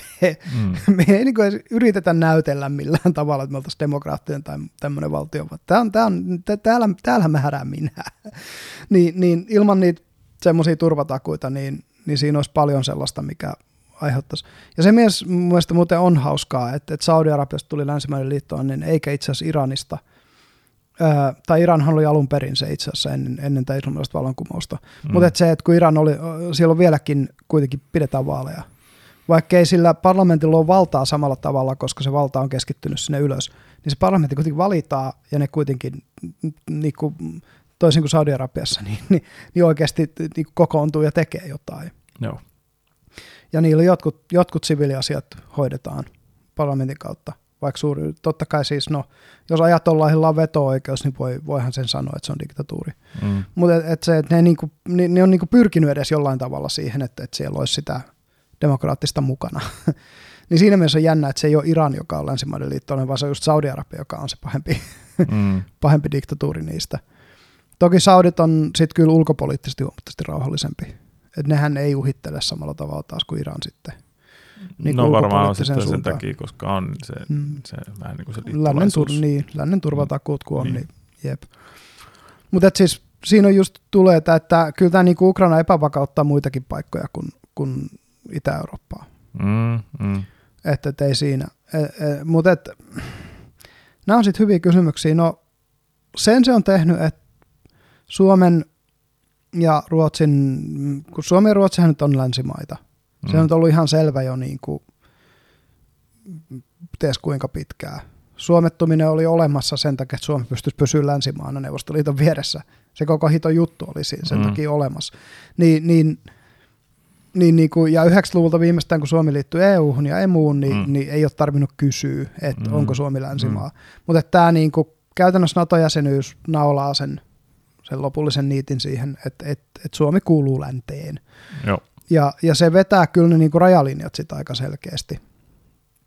Mutta toisaalta kun katsotaan myös sosiokulttuurisesti, niin, niin niinku, koska meidän vaikutteet on tullut pääosin Ruotsista, ja sen aika kun ne on tullut Venäjältä, ne on pääosin ollut niitä niinku, ää, just kun pääkaupunki rakennettu, siirrettiin Moskovasta Pietariin silloin keisarivallan viimeisenä vuosisatana – ja muuta, niin ne vaikutteet sitä kautta on ollut hyvin ranskalaisvaikutteet, jotka on tullut niin kuin vaan sen Venäjän, Venäjän tavallaan hallintokulttuurin kautta tänne. Niin, niin, niin loppujen lopuksi meidän kaikki, käytännössä melkein kaikki vaikutteet on muutenkin läntisiä. Mm. Niin, niin ei, se, ei se ole ollut tavallaan myöskään sitä kautta kysymys, että kumpaan Suomi niin kuin perinteisesti historiallisestikin kuuluu. Mm. Et, et, et se, sen, sen toi niin kuin tilanne naulaa meidän osalta – ja tosiaan puhuttiin alussa siitä NATO-jäsenyydestä ja nyt Turkki siinä sota ja huopaa ja Kroatian presidentti on ollut jotenkin, että et pitäisi Bosnia-Herzegovinan kroattitilannetta parantaa ennen kuin se voi, mutta sitten taas kun siellä parlamentti on sitä mieltä, että Suomi pitää ottaa NATOon, niin sillä presidentillä ei ole siihen mitään niin, sanottavaa. Siellä se hämmen, tai se on aika jännä se Bosnian tilanne yleensäkin. Mm, on. Joo, siinä on, siinä on kanssa omat, ja ne tulen arkahan se on vieläkin se Balkanin mm. alue, ei, ei sitä voi sanoa, että se on niinku täysin vakaa millään tavalla vieläkään. Ei, ei. Mutta et, et se, että ehkä tämä Suomen NATO-kysymys on niin kaukana Balkanin tilanteesta, että mä en usko, että sitä vipu, että Kroatia on niin kuin oikeasti haluaa ruveta yrittää käyttää sitä vipuvartena. Mm. Koska, koska kuitenkin niin kuin niidenkin länteen päätymisessä niin Suomi ei ole ollut millään tavalla esteenä, vaan enemmänkin niin kuin auttajana. Mm. niin, niin, niin, se, mutta sitten se Turkin homma niin voi kyllä viivästyttää tätä. Mm. Saanut nähdä, kuin tosissaan ne on niiden juttujen kanssa ja kuinka paljon niin kuin sitä pahaa verta siinä välissä on. Et kun se Turkin ja Naton konfliktihan on, on no toinen on se Kypros ja se, mitä ne vääntää Kreikan kanssa muutenkin, mutta sitten se toinen puoli siitä on tietysti se, se tota, asejärjestelmähomma, että kun, kun ne ei saanut ostettua Patriot-järjestelmää Jenkeistä, niin ne ostikin sitten Venäjältä sen S-400 ohjustorjuntajärjestelmän, hmm. jonkun tällaisen, niin, niin sehän aiheutti pahaa verta Natossa, että siellä on nyt venäläinen asejärjestelmä käytössä sitten Turkissa. Ja se toi semmoista juopaa siihen väliin. Ja tietenkin Turkilla on nämä niin kuin kurdikysymykset ja muut. Mm. Muut, niin tota, ja muuta, niin, niin saa nähdä sitten, mitä se tekee, tekee sille hommalle. Mutta jotenkin kyllä mun niin kuin näkemys on se, että on todennäköisempää, että Suomi on syksyllä NATO-maa kuin että Suomi ei ole. Mm. Niin. Mm. Mitä sä oot mieltä? Tai kun mä en ole selle perehtynyt, että kuinka nopeasti se nopeimmillaan voisi tapahtua. Mä oon kuullut just mm. sitä vuodesta puhuttavan. Niin. niin, no Jens Stoltenberg sanoi sen, että, että siis Suomi voi, jos Suomi jättää hakemuksen, voi olla seuraavana päivänä jäsen, mutta se kuulosti vähän optimistiselta. Mm. Todellisuudessa siis se, että kyllähän kaikki parlamentit voi ottaa sen käsittelyyn vaikka saman tien. Mm. Ja Viron parlamenttihan päätti jo kannattaa Suomen ja Ruotsin sitä jäsenhakemusta, että heti ensimmäisessä istunnossa sen jälkeen, kun se tuli pöydälle, niin Viron parlamentti päätti jo, että tuetaan. Ja se on ihan selvää, että nämä niin kuin isot maat, Yhdysvallat, Britannia, Ranska, Saksa, kaikki tukee tätä mm. projektia. Että se jää just tämmöisestä mm, perälaudoista niin kuin Turkki kiinni. Mutta sekin just kysymys, että kun Turkkikin on taloudellisesti heikossa asemassa ja, ja ne tarvii ulkomaista rahaa ja pääomaa ihan liiran pysymiseksi niin kuin kondiksessa, mm. niin on aika selvää, että niiden on vähän niin kuin pakko. Niin talo, taloudelliset realiteetit tekee sen, että, että jos, niitä, jos niinku pistää liikaa vipuvartta, niin sieltä voi tulla sitten toiseen suuntaan vipuvartta. No okei, romahtetaan teidän talous, jos te ette suostu tähän. Mm. Ni, niin on se niinku musta todennäköisempää, että sitten nämä, nämä niinku isot NATO-maat painostaa Turkin, muut isot NATO-maat, onhan Turkikin iso maa, mm. yli 80 miljoonaa ihmistä, niin, niin painostaa Turkin kuitenkin hyväksymään sen. Mm. Ja tota, kun Suomi oli, sehän se on jännää, että siis – Olli Rehn oli pääneuvottelija Turkin EU-lähentymisessä aikana, mm. joka on kuitenkin suomalainen, suomalainen EU-komissaari. Niin tuota, ää, niillä on periaatteessa aika hyvä näkemys siinä mielessä Suomesta siellä. Sitten se vaan, että kun se oli ennen Erdogania aikaa, niin, niin siellä on vaihtunut vaan johto sen jälkeen. Tuosta, tuosta oli muistaakseni aika hyvä artikkeli, onko se just Ylellä, mm-hmm. niin tuosta, että mitä siinä meni pieleen siinä Turkin. Oliko se Suomen kuvalehes? Koska mäkin Olisiko on, se sitten ollut sit se? Mäkin olen tuon lukenut, mä luulen. Joo. Joo. Että sellainen analyysi just siitä, että miksi Turkki ei sitten loppujen lopuksi päätynyt Joo. lähemmäs EUta.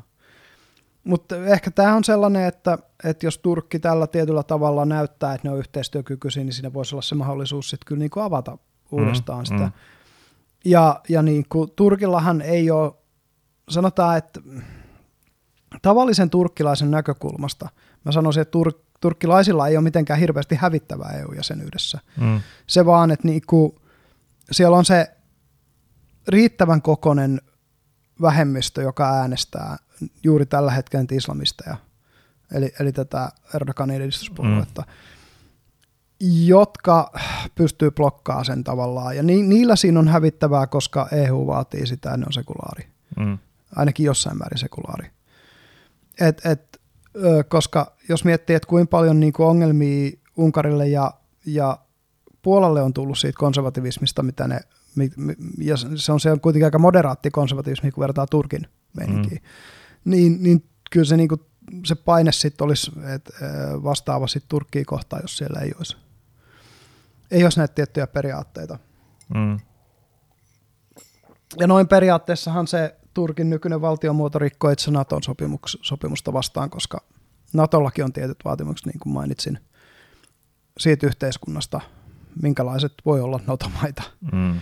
Koska se pääosa siitä NATO-sopimuksesta on poliittinen, poliittista sopimusta. Sitten se on se artikla 5, joka on se tunnetuin juttu, eli se turvatakuu, mutta mm. mut, mut pääosin se on muuta, muita asioita. Mm. Se, on, se on tiedustelua ja, ja, ja tota, taloutta ja kauppaa ja tällaisia asioita, mitä siinä sopimuksessa on muuta.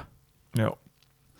Ja kun se on kuitenkin luotu siihen aikaan, kun ää, neuvostoblokin ja länsiblokin välillä ei ollut kauppaa.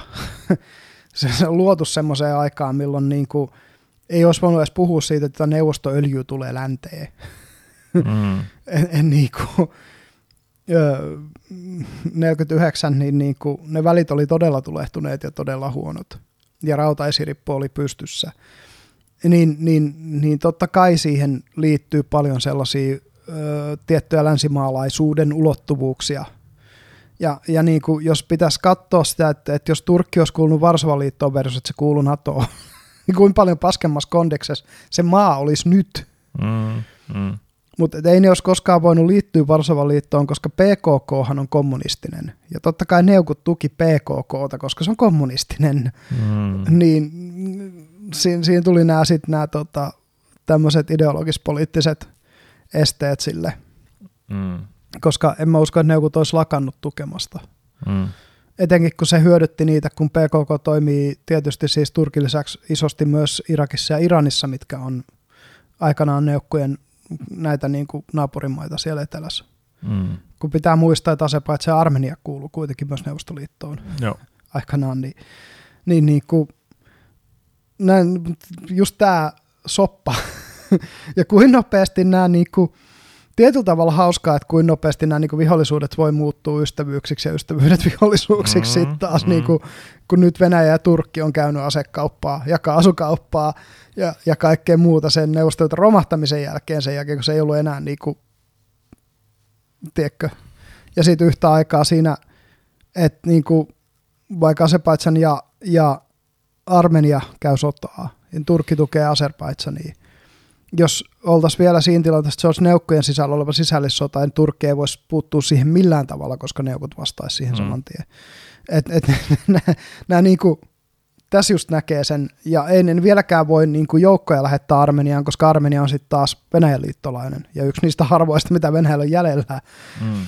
Niin, niin tota, ja ne on taas siitä pakosta, että sit niillä on se Azerbaidsan siinä vieressä, jolla on Turkki tukena, niin niiden on pakko nojata Venäjään taas niin kuin saadakseen jonkun su- suunnan ja, ja Georgiaan myös tietysti jossain määrin, mm. saadakseen niin kuin jostain suunnasta se tukee, että et niitä ei valloteta. Ja se, nämä on niin kuin, tämä just tavallaan tämä maailmanpoliittinen jännite palapeli on aika, se on aika jännä.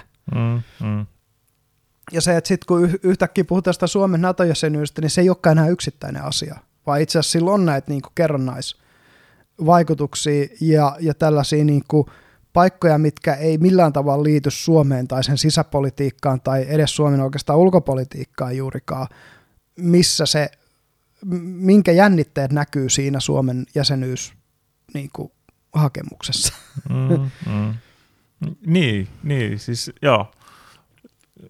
Tai no, niin, no Ruotsin kanssa nyt on vähän enemmän sit se, semmoista, mutta Suomen kanssa ei ole oikeastaan ei ole sitten mitään sellaista hmm että just se Bosnia-juttukin, niin sekään mm. ei liity mitenkään Suomeen. No ei käytännössä. Käytännössä siis ei liity. Mm. Ja, ja tota, Ruotsilla on sitten just ehkä sen oman historiansa takia, kun ne on ollut äänekkäämmin esimerkiksi kurdien tukena. Ja ne on ollut, ollut niin kuin, mitä sanoisi, Ruotsi on kuitenkin tietyllä tavalla ollut semmoinen, ää, ja myös niin kuin Balkanilla vähän semmoinen ää, äänekkäämpi jotenkin tukemaan tiettyjä mm. osapuolia. Et, et siinä on ollut semmoista, mitä taas Suomelle ei ole ehkä sitä taakkaa niin paljon. Se on hyvä kysymys, mutta nyt oli just siitä, kun Turkki saattaa haitata Ruotsin jäsenyyshakemusta enemmän kuin Suomen, niin sitten mm. Matti Vanhanen taisi just sanoa, että et, et ei me voida Ruotsia niin tavallaan jättää kunnalle ja kalliolle, että meidän pitää olla siinä solidaarisesti mukana. Mutta kyllä mun, mun niin näkemys on se, että mitä nopeammin Suomi saa NATO-jäsenyyden, niin sen parempi se on Ruotsinkin kannalta. No, Vaikka niin, Ruotsi koska... ei olisi samalla hetkellä jäsen kuin Suomi. Niin, koska Suomi nyt on vaan iso puskuri tässä välissä. Ja itse asiassa Ruotsille se NATO-jäsenyys ei ole niin tärkeä asia niin. kuin se on Suomelle. Niin. Mutta niin, mun, mun veikkaus syksyllä okay. ollaan, no. ollaan Natossa. Mitä sä oot mieltä? No, sanotaan nyt se vuoden sisällä. Vuoden sisällä, joo. joo. Kyllä, se, kyllä se nimittäin ratkaisun, ratkaisu siihen tulee. Mutta sitten jos pitäisi ennustaa, että milloin tämä Ukrainan konflikti loppuu, niin se on ihan eri juttu, koska siinä on niin monta polkua, jotka voi jäädyttää sen semmoiseksi de facto niin kuin sissi kylmäksi miksi sitä voisi sanoa, semmoiseksi no, niin puoli, puolilämpimäksi konflikt, haaleaksi niin, konfliktiksi. Niin, vähän sama kuin mikä siinä oli jo vuosi niin. sittenkin, sit, sit sen, äh, niiden niitä osien venäläisalueiden kanssa. Mm. No silloin se konflikti tietysti oli vähän siinä mielessä erilainen, että että Venäjän joukot ei samassa mittakaavassa ollut siellä. Olihan siellä Venäjän mm. joukkoja, mm. mutta ei ne ollut tässä mittakaavassa, kun ne nyt on, mm. ja näin avoimesti mm. niin kuin niiden, niiden öö, separatistien puolella. No siinä oli just se, mitä ne ei, niin kuin sama homma kuin eihän ne, siihen meni ties kuinka kauan aikaa, että ne myös, että Venäjän joukko oli Krimillä. Niin kuin, kun ne, Pienet vihreät miehet vai niin, miten se meni? Niin. Jep. Ne ihan samaa hommaahan ne oli sitten harrasti sit siellä Itä-Ukrainassa. Jep, kyllä, kyllä. Et nyt, sehän oli mm. venäläisellä kalustollahan ne ampui sen matkustajakoneenkin alas. Näinhän se oli, joo. Mm. Ja sekin oli vähän sellainen hassu. Ja venäläisellä miehistölläkin vissiin. Mm. No siitä on ollut kai kiistelyä, että onko se ollut Mut, mut et... Mä veikkaan, että se, koska se, hmm. ää, eikö se ollut aika lähellä tota, ää, tai mä, siis mulla on jotenkin sellainen fiilis, että ne ei olisi ehtinyt vielä kouluttaa niin kuin uusia tyyppejä siihen. Että se olisi ollut... Niin, että et se olisi ollut pakostakin venäläiset, niin, et koska et ne ei osaa oli, ne paikalliset käyttää niitä. Niin, että siinä oli, me jotenkin mä muistelin, että siinä olisi ollut sen verran lyhyt aika, hmm. aika siinä välissä. Ja sekin oli jännä, että se ammuttiin alas, koska sekin aiheutti niin paljon pahaa verta. Sielläkin oli kuitenkin hollantilaisia matkustajia. No, mutta se, se nyt oli taas, kun ne ei tiennyt yhtään mitään, että mitä ne on tekemässä, niin katsovaa, että siellä lentää kone, että okei, se on varmaan ukrainalainen, kun ammutaan alas. Siis mm. se oli, että nehän hurras sitä, että no nyt saatiin muuten Ukrainan koneen ammattu alas. Mm, Hän mm. tiennyt, miten ne ampuu. Ja sitten se oli malesialainen tosiaan. Niin. Jonka jälkeen lähti hirveä kieltämiskampanja käyntiin. Niin, ja sitten se pukin salakuljetus takaisin Venäjälle. Jep. Sehän siinä on niin jännää jotenkin se, niin kuin, koko tätä Venäjää kun katsoo, kun siellä on se se kahden totuuden, kahden totuuden kieli, niin tuota, et, et, on se sosiaalinen totuus, joka on se virallinen, ja sitten on se oikea totuus, jonka osa ihmisistä tietää, mutta mm. josta ei voida puhua suoraan. Ai ai. Mutta nämä on, tämä on, tää on niinku, joka tapauksessa paljon sotkuisempi konflikti kuin se vielä silloin kaksi kuukautta sitten näytti. Mm. Et niin kuin, nyt, nyt siitä alkaa vasta tavallaan paljastua se, öö, tietyllä tavalla karu todellisuus. Toisaalta mä luulen, että tämä on venäläisillekin semmoinen wake up call. Että sie- siellä on pakko tulla joku tämmöinen korruption kitkentä, jos ne meinaa pysyä funktionaalisena esimerkiksi armeijan suhteen jatkossa. Tai se, se nyt lähikuukaudet varmaan nyt näyttää sitä, että jos, no kun esimerkiksi tuossa oli jotain, että niin Ukraina on tulossa jotain öö, näitä tykistöjä, länsimaista mm. tykistöjä ja, ja raketin heittimiä, joilla on pidempi kantomatka kuin venäläisillä. Joo. Että, että jos ajattelee, että vaikka se olisi, e, e, no sanotaan, että se olisi vaikka 10 kilsaa, niin, niin sehän olisi jo ihan, että niin kuin pystyisi niin kuin vastahyökkäystä tekemään niin kuin oikeasti kunnolla. Jep. Niin, että jos ne saa just tällaista kalostoa ja saa vastahyökkäystä käyntiin ja alkaa valtaamaan niitä alueita takaisin, mm. niin tota, hmm, en muista taas mihin mä olin tuolla vastaamassa, mutta kuitenkin, että se nyt sitten se, no siihen just, että kun tämä sota pitkittyy, että mitä, niin, mitä tapahtuu. Että, että, niin, kyllä mä veikkaisin, että se niin kuin lähikuukausina kuitenkin alkaa niin kuin näyttäytyy se, että mihin se on suuntaan se on menossa. Niin, että jääkö se jumiin vai onnistuuko, onnistuuko Venäjä sen Itä-Ukrainan valtauksessa vai onnistuuko Ukraina toisaalta sen vastahyökkäyksessä? Niin. Ne on ihan hyviä kysymyksiä ja siis tosiaan se, että, että ne aseet, mitä sinne Ukraina on menossa niin kuin just jos mä en ole ihan väärin käsittänyt niitä saksalaisia tai haupitseja, mitkä Saksahan oli pitkään sitä mieltä, että ne ei vie sinne mitään aseita, mutta nyt ne on sitten myöntynyt siihen, että sinne viedään, hmm. viedään jotain saksalaista, just tämmöistä niin modernia tykistöä. Niin, se on yksi ja sitten toinen on nämä niin kuin yhdysvaltalaiset ohjausjärjestelmät, israelilaiset ohjausjärjestelmät, mitkä voi, tai mitkä on aika niin kuin semmoisia käänteen tekeviä. Mutta ehkä, ehkä Ukraina on niinku osoittanut sen sekä venäläisille itselleen, mutta etenkin niinku muulle maailmalle, että missä Venäjän armeijan toimintakyky itse asiassa menee. Mm. Ja kyllähän se, niinku, kun Suomi liittyy NATOon, niin jos se mm, Venäjän tämänhetkinen ö, NATO, kun eihän, eihän niillä ole Naton kanssa yhteistä rajaa oikeastaan missään muualla kuin, kuin tota, tuossa Baltias. Baltias niin. Koska, ja sitten pikkasen sen, mikä se on se Kaliningradin ympärillä. Mm. Ja, ja kaikissa muissa kohti niillä on jotain neutraaleja valtioita siinä, niin kuin, niin kuin just Armenia, Azerbaidsan, Georgia on siellä etelässä ja, ja ennen Turkkia siis, ja, ja sitten tietysti niin kuin Ukraina on ollut just ennen, ennen Puolaa ja Unkaria ja, mm. ja Romaniaa ja näitä. Niin, niin, niin Suomen itse asiassa tuossa tulee, mitä sen jotain kolminkertaistuu se, melkein neljän, neljänkertaistuu se Venäjän NATO-rajan määrä. Mm. Nyt tietysti Norjalla on ollut lyhyt, lyhyt mm-hmm. NATO-raja mm. siellä pohjoisessa.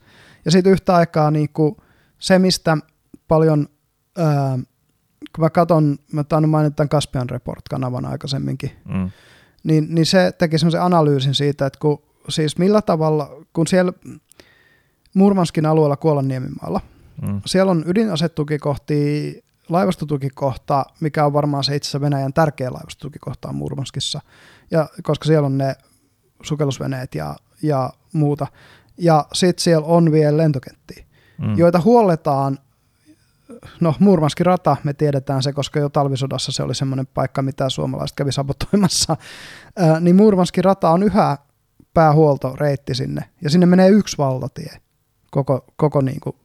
Mm. Ja sitten se on melkein pelkästään se niinku, ää, oikeastaan niinku Suomen, edes Suomen rajalla se ei vielä ole kovin raivattua, vaan että niinku jostain siitä 50 kilsaa Suomen puolelle rajaa suoraan sinne melkein merelle, niin se on pelkkää niinku havumetsää, joka on just sellaista aluetta, että, että niin kuin jos erikoisjoukot toimii siellä, se on ihan täydellistä aluetta semmoiselle. Mm.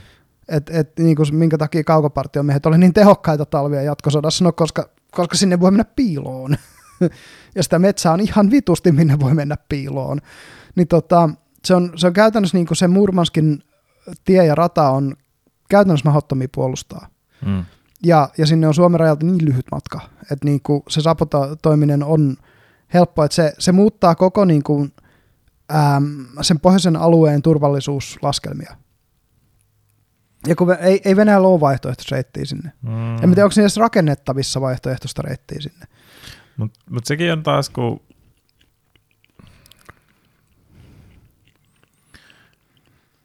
kun kyllä ne oikeasti tietää, että tavallaan NATO ei ole oikea uhka. Mm. NATO ei ole uhka, jos niitä ei ensin itse uhkaa. Niin. Jep. Niin, niin sit se on vähän selleen taas, niin kuin, että se, että kun siis kun se uhka on enemmänkin jokin muu kuin NATO. Mm. Taas se, jos mitä silloin siinä Ukraina jaksossa sanoinkin, että se on, se on niin kuin Putinille henkilökohtainen uhka on, on tyylin demokratia. Mm, joo, ja sille koko valtaeliitille. Niin. Että jos demokratia alkaa tulla liian lähelle tota, Venäjän rajoja, mm. ja sitten varsinkin näitä entisiä Venäjän alu- tai Neuvostoliiton niin, alu- alusvaltioita. Niin, kyllä.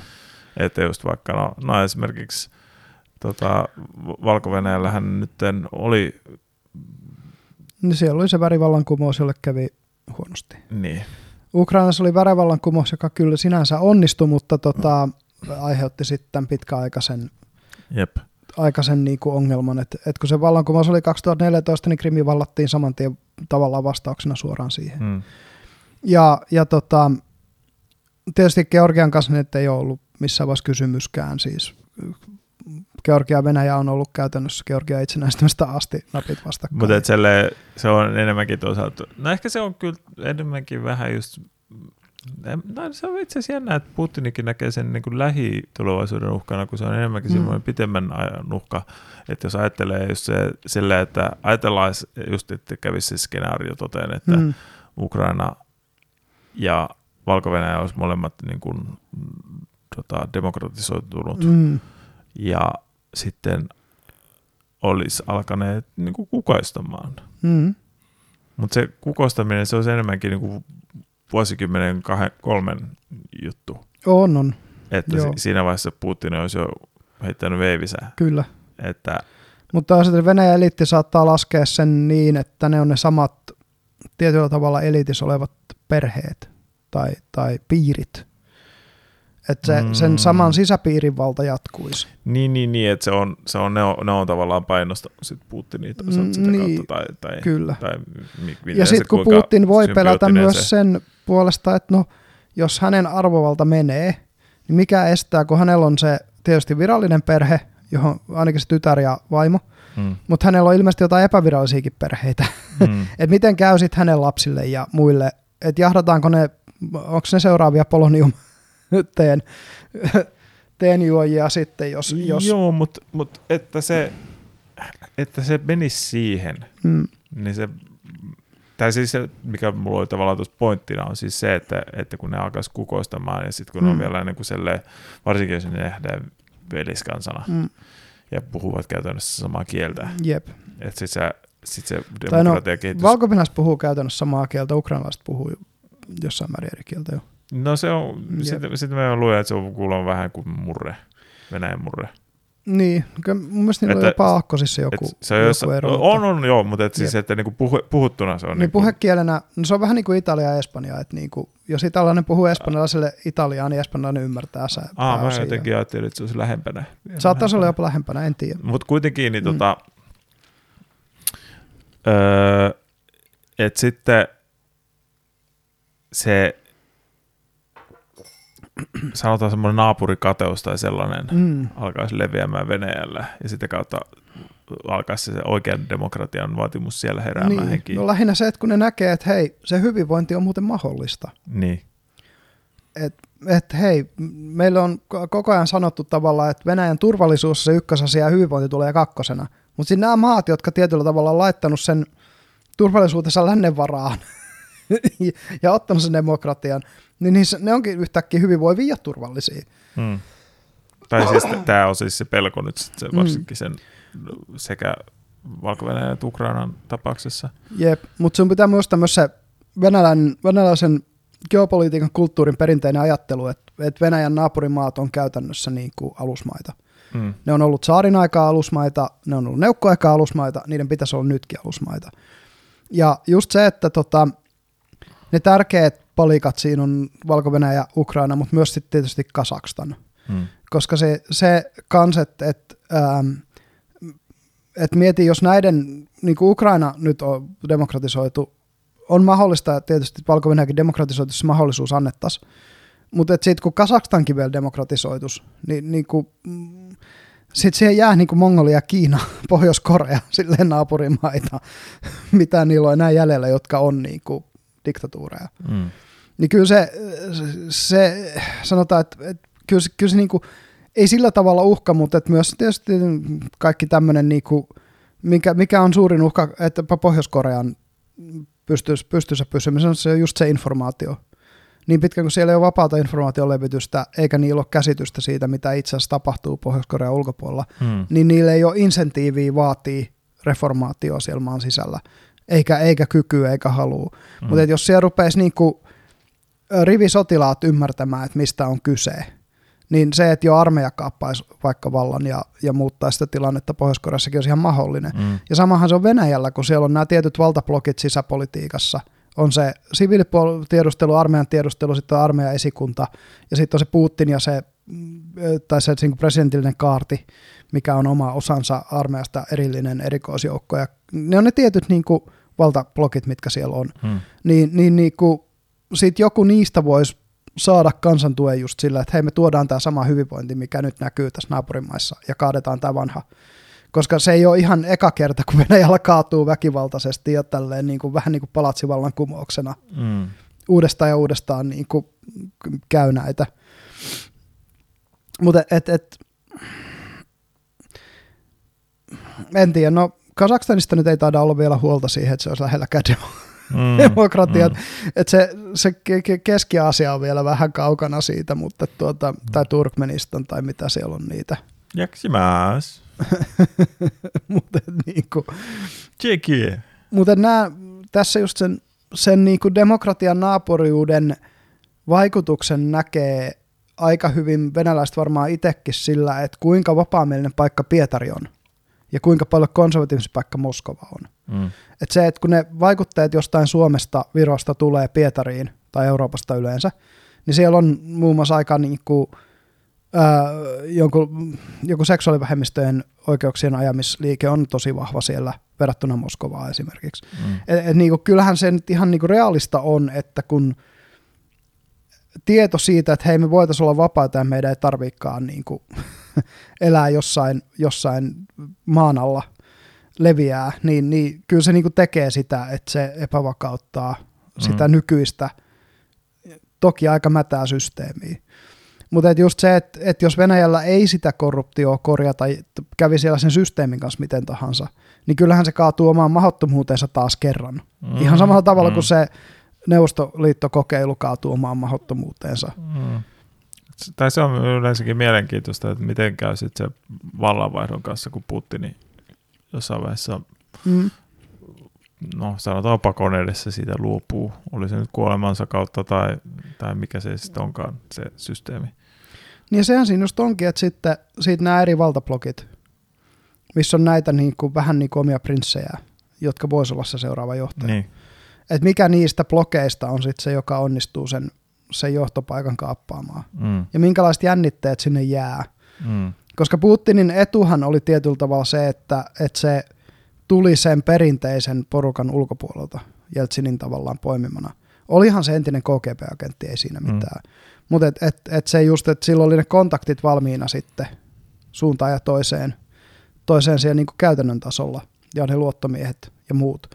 Mutta se just, että voiko vastaavaa tapahtua sitten, että mistä löytyy se seuraava tyyppi, joka, jonka aikana se ei taannu jonkunlaisen sisällissotaan, mm. se koko meininki tai, tai niin kuin sisäisiin levottomuuksiin tai muuhun, kun niitä jo valmiiksi on. Niin se on oikeasti hyvä kysymys. Siis Venäjän tulevaisuus on tosi, että et, tämän sodan piti niinku olla, olla sen asia, mikä tietyllä tavalla solidifioi Venäjän. Nyt siitä on tullut se asia, mikä itse asiassa hajottaa sitä sisältä. Mm. Niin on mielenkiintoista nähdä, mihin se menee. Ja just tämä, että niinku Venäjä asetti itsensä niin voimakkaasti ää, No oikeastaan tietysti jo silloin 2012, kun Putin valittiin kolmannelle kaudelle, niin se asetti itsensä jo aika voimakkaasti siitä niin kuin länsiblogista erilleen. Että ne, se demokratia siinä vaiheessa niin kuin viimeistään nähtiin, että ei täällä mitään demokratiaa olla rakentamassa. Joo. mutta ne, niin kuin, ähm, ne on nyt valinnut sen tietyllä tavalla tiensä, mutta et kuinka pahasti se kostautuu sit pitkällä aikavälillä. Mm. Että ne äh, tekee noin. Ja just tämmöiset niin jutut, että ähm, ne ei halua enää tehdä ISS-yhteistyötä edes siellä avaruusasemalla, mm. mistä ne ei irtisanoutunut ennen kuin tyli just, oliko se tämän kuun alussa vai milloin. Mm. Se meni tosi pitkään ennen kuin ne rupesivat sit puhua siitä. Niin kuin, et si, siis kaikki tämmöiset, ähm, miten sanoisi, jotka on niin kaukana kaikesta reaalisesta tavallaan joku avaruusasema yhteistyö, että jos ne tämän tyyppisetkin kaikki hylkää, niin mitä siitä niin kuin tulee? Mm ja sitten sit siellä kovasti uhotaan, niin ne on menossa kuuhun ja miehittyä kuulentoa suunnittelevat ite, itsenäisesti tekevänsä. Joo. Onnea sen kanssa, ei siinä. voi yrittää. Joo, älähän sitä voi haaveilla. Mm. Mm. Ja sitten tietysti no Kiina on niin eri asia siis, ja mä veikkaan, että just saatettiin tästäkin joskus puhua, mutta Kiinalla ei ole semmoista korruptioa kuin, kuin ää, Venäjällä on. Siellä on korruptio, mutta ei samassa. Mm. Niin kuin, se ei ole kriplaavaa määrää korruptioa, valtio kriplaavaa määrää korruptioa. Kiinalla on taas omat ongelmansa, koska ne on yrittänyt tuoda sitä markkinatalousmallia sinne keskusvaltaisesti, ja nämä kaksi asiaa ei keskenään hirmu hyvin keskustele, niin ollaan päädytty just näihin, että no tuota, jos kaikki valti, valtion asuntoyhtiö omistaa kaikki kaikki niin vuokra-asunnot keskitytysti ja muuta, niin sitten päädytty niin kuin niihin asuntokupliin, mitä siellä on. Ja vielä se, että, että kun Kiinan väkiluku ihan oikeasti on tosi voimakkaassa syöksyssä, tai vielä tällä hetkellä, nyt se on aika tasainen, mutta se on jo tasantunut kuitenkin vuosikymmen sitten, että se pysyy. Mm. Kohta rupeaa se iso ikäluokka kuolemaan siellä. Niin, niin, niin kuin, miten pian me ollaan siinä tilanteessa, että, että kiinalaiset asunnot itse asiassa halpenee ihan sikana. Mm. Ja sitten kun taas Kiina ei voi autioittaa maaseutua, koska jonkun on ruokittava ne miljoonakaupungit ja, ja muuta, mutta sitten taas siellä maaseudulla ei ole niinku mitään mahdollisuuksia vaurastuu, mm. niin, niin se, nekin jännitteet sitten jossain vaiheessa laukee käsiin. Et siinä mielessä se, että meillä on näin paljon vapauksia länsimaissa, niin tämmöisissä tilanteissa, missä yhteiskunta ja yhteiskuntarakenteet muuttuu, niin se helpottaa huomattavasti niitä transitioita. Toi tuli tota vaan hassu tavallaan niin kuin, vähän niin kuin järjestelmä kuin järjestelmä, niin niissä on aina, että, joo, että tässä on nyt tällainen juttu, mihin tämä jossain vaiheessa hajoaa omaan mahdottomuutensa tuo Kiinassa. Venäjällä on tämmöiset omat mahdottomuutensa, lännessä on tällaiset omat yep. mahdottomuutensa. Että. Mutta se on ihan totta, ja jos mietitään, niin, niin, niin ei mikään valtio ole ikuinen. Niin. Et niin kuin, just puhuttiin jostain, että ne Venäjän, Egyptin vanhimmat dynastiat sattu, tai ne, ne niin pitkäaikaisemmat dynastiat oli vähän toista tuhatta vuotta. Mm. Ja ei me sen pidempää valtio, yhtenäistä valtiokehitystä on nähty missään koskaan sen jälkeen. Mm. Ja just se, että niinku, katsotaan näitä niinku suurvaltojen elinikiä, niin se on se 250-300 vuotta ollut. Et niinku Rooman imperiaalinen vaihe oli noin 300 vuotta. Byzantin iso imperiaalinen vaihe oli noin 300 vuotta. Ne on ollut niitä, tai joku pyhä roomalainen keisarikunta, tai Karle Suuren. Karle Suuren se valtio ei kestänyt, koska se kestänyt 200 vuotta. Pyhä roomalainen keisarikunta oli just sen parista vuotta. Mm. Ei ne ole sen pidempi. Tai britti-imperiumin elinikä. Milloin ne alkoi? 1650-luvulla, kun ne meni Hollannista ohi suunnilleen. Niin kuin maailman vauraampana ja, ja isoimpana maana. Mm. Tai isoin, ei Hollanti ollut isoimpi, Hollanti oli vaurain. Mm. Mutta se, se, että se kauppakomppania jäi kakkoseksi Britannian vastaaville ja, ja laivastossa mentiin ohi ja muuta. Ja sitten 1800-luvulle kun tultiin, niin Britannian imperiumi oli jo ihan selkeästi aurinkolaskio. Mm. Et, et, kun ei ne kestä sen pidempään. Ja se, se että niinku, ei, vaikka mäkin just niinku jotain kestävää kehitystä et mikä on sitten sitä kestävää kehitystä, mikä saa sen oikeasti pysymään pystyssä. Koska esimerkiksi lännenhän ongelma on just se, että meillä on menossa usko siihen meidän omaan projektiin. Siitähän täällä on kyse. Mm. Et niinku, siitähän, siitähän sekä tämä äärioikeistolainen tai tämmöinen niinku oikeistototalitaristinen, mutta toisaalta myös tämmöinen niinku vasemmistolainen dekonstruktionistinen liikehdintä. Nehän kertoo molemmat just siitä, että kumpikaan niistä ei usko siihen projektiin, mitä me nyt tehdään, mihin vielä kuitenkin pääosa ihmistä onneksi uskoo. Mm. Mutta et, et se just, että se, se radikalisointuminen kertoo siitä, että se niinku, yhtenäisyys siinä, sen, sen, ja just se, että miten voimakkaasti, no just toi Douglas Murray puhuu tästä musta hyvin, miten voimakkaasti me ollaan niinku, sisäisen hyökkäyksen alla tietyllä tavalla. Mm. Että niinku, ähm, just tämä, että kaikki meidän sankarit, niinku, Founding Fathersit, no ne piti orjaa, niin nyt, nyt niitä pitää mollata ja kaikki ne patsaiden kaatamiset jossain Yhdysvalloissa ja nyt ollaan yrittämässä Lincolnia. Että jos, jos niin kuin Abraham Lincoln, joka on se semmoinen niin kuin amerikkalaisuuden ykkössymboli, jos se nyt niin kuin tuhotaan, sama mm. juttu kuin nyt Winston Churchilli yritetään Britanniassa samalla tavalla kammetaan, joka on taas se brittiläisyyden ykkössymboli. Se oli se kaveri, joka pysäytti natsit. Mm. ei, ei voi olla enää niin kuin isompaa juttu. Tämä Lincoln on se, joka vei, kaato orjuuden. Mm. Niin, niin kuin jos nämä kaatuu, sama kuin Suomessa, jos Mannerheim kaatus, joka on meidän se ykkös, ihan selkeästi. Niin kuin se on se symboli sekä sille, että sisällissota voitettiin, että saatiin itsenäisyys, se on myös symboli sille, että voitettiin talvia jatkosota ja saatiin säilytettyä se itsenäisyys. Mm. No ei ole, ei ole siis tota, se on vaan, varmaan vaan ajan kysymys, kun Mannerheiminkin halutaan kaataa ja niin. tietyssä mielessään voisi nähdä sitä, että sitä on jo yritettykin. Mm. Niin se just, että meidän, kun ne sankarit on se, mihin henkilöityy se, sen maan semmoinen henki tai, tai tiedätkö, semmoinen niin kuin aineeton omaisuus. Jos ne kaat, kaadetaan ne niin kuin isoimmat sankarit, niin totta kai se syö sen niin kuin uskon sieltä sen, sen ylläpitämisen takaa. Ja se just, että, että niin kuin, kyllä musta yksi merkki siitä, vaikka vieläkin Suomessa, mitä on, oliko se 76 prosenttia suomalaista on valmis puolustaa Suomea asein sen viimeisimmän tutkimuksen mukaan, joku tämmöinen. Mm. Niin se, että heti kun tämä Ukrainan konflikti alkoi, niin meillä tuli ennätysmäärä reservin kieltäytyjiä. Mm. Et niitä oli enemmän kuin tyyliin koko niin kuin viime vuosikymmenellä niin yhteen viton kevääseen tai jotain tällaista. Joo, joo. E, e, e, niin kuin, kyllä se musta kertoo siitä, että myös sitä uskoo siitä, että, että jotain Suomea puolustettaisiin, niin alkaa, kyllä sekin on niin rapistunut. Joo. Tuosta vaan tuli mieleen tuosta noin noiden vähän hankarien henkilösymbolien juttu, että, että siinä voisi nähdä semmoista sanotaan positiivistakin kehitystä, että, mm-hmm. että ei sidottaisi niin kuin mitään mm, no sanotaan kansallisidentiteettiä tai mm. mitään tällaista näin sitten joidenkin, no sanotaan tämmöisten hyvin katoavaisten ja mm. tavallaan, no sanotaan, moraalisesti turmeltuneiden niin, mutta tai, kaikki me ollaan moraalisesti turmeltuneita. Niin, mutta sen, sen takia tavallaan sitten, jos ne vähän niin kuin se symbolit olisikin parempi, jos ne ei olisi tavallaan just, mm. että ne olisi jotenkin vähän niin kuin irrallaan siitä moraalisesta tavallaan turmentumisesta. Että no siinä mm. näkee, että minkä, minkä takia joku teokratia ja Jumala Niin, kun nämä uskonnolliset niin kuin... symbolit on sitten taas just tommosia. Niin. Et sitähän Jeesus edustaa, sitähän Buddha edustaa, sitähän niin kuin Laotsu edustaa ja nämä kaikki. Nehän edustaa semmoista niin kuin, ää, tietyllä tavalla niin kuin turmeltumatonta henkilöä hei. monella tapaa.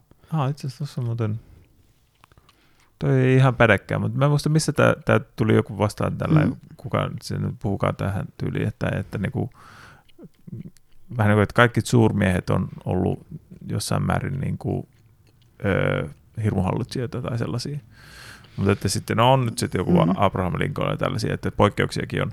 Mutta sitten, Jep. sitten tuossa noin... Oli... Toisaalta siis olihan sodan aikaan poikkeuslaki sodan aikaan, jolloin Abraham Lincoln oli ylipäällikkönä niin. siellä ja muuta. Mutta että... Samalla tavalla kuin Suomessa oli Mannerheim valtionhoitajana 44-45.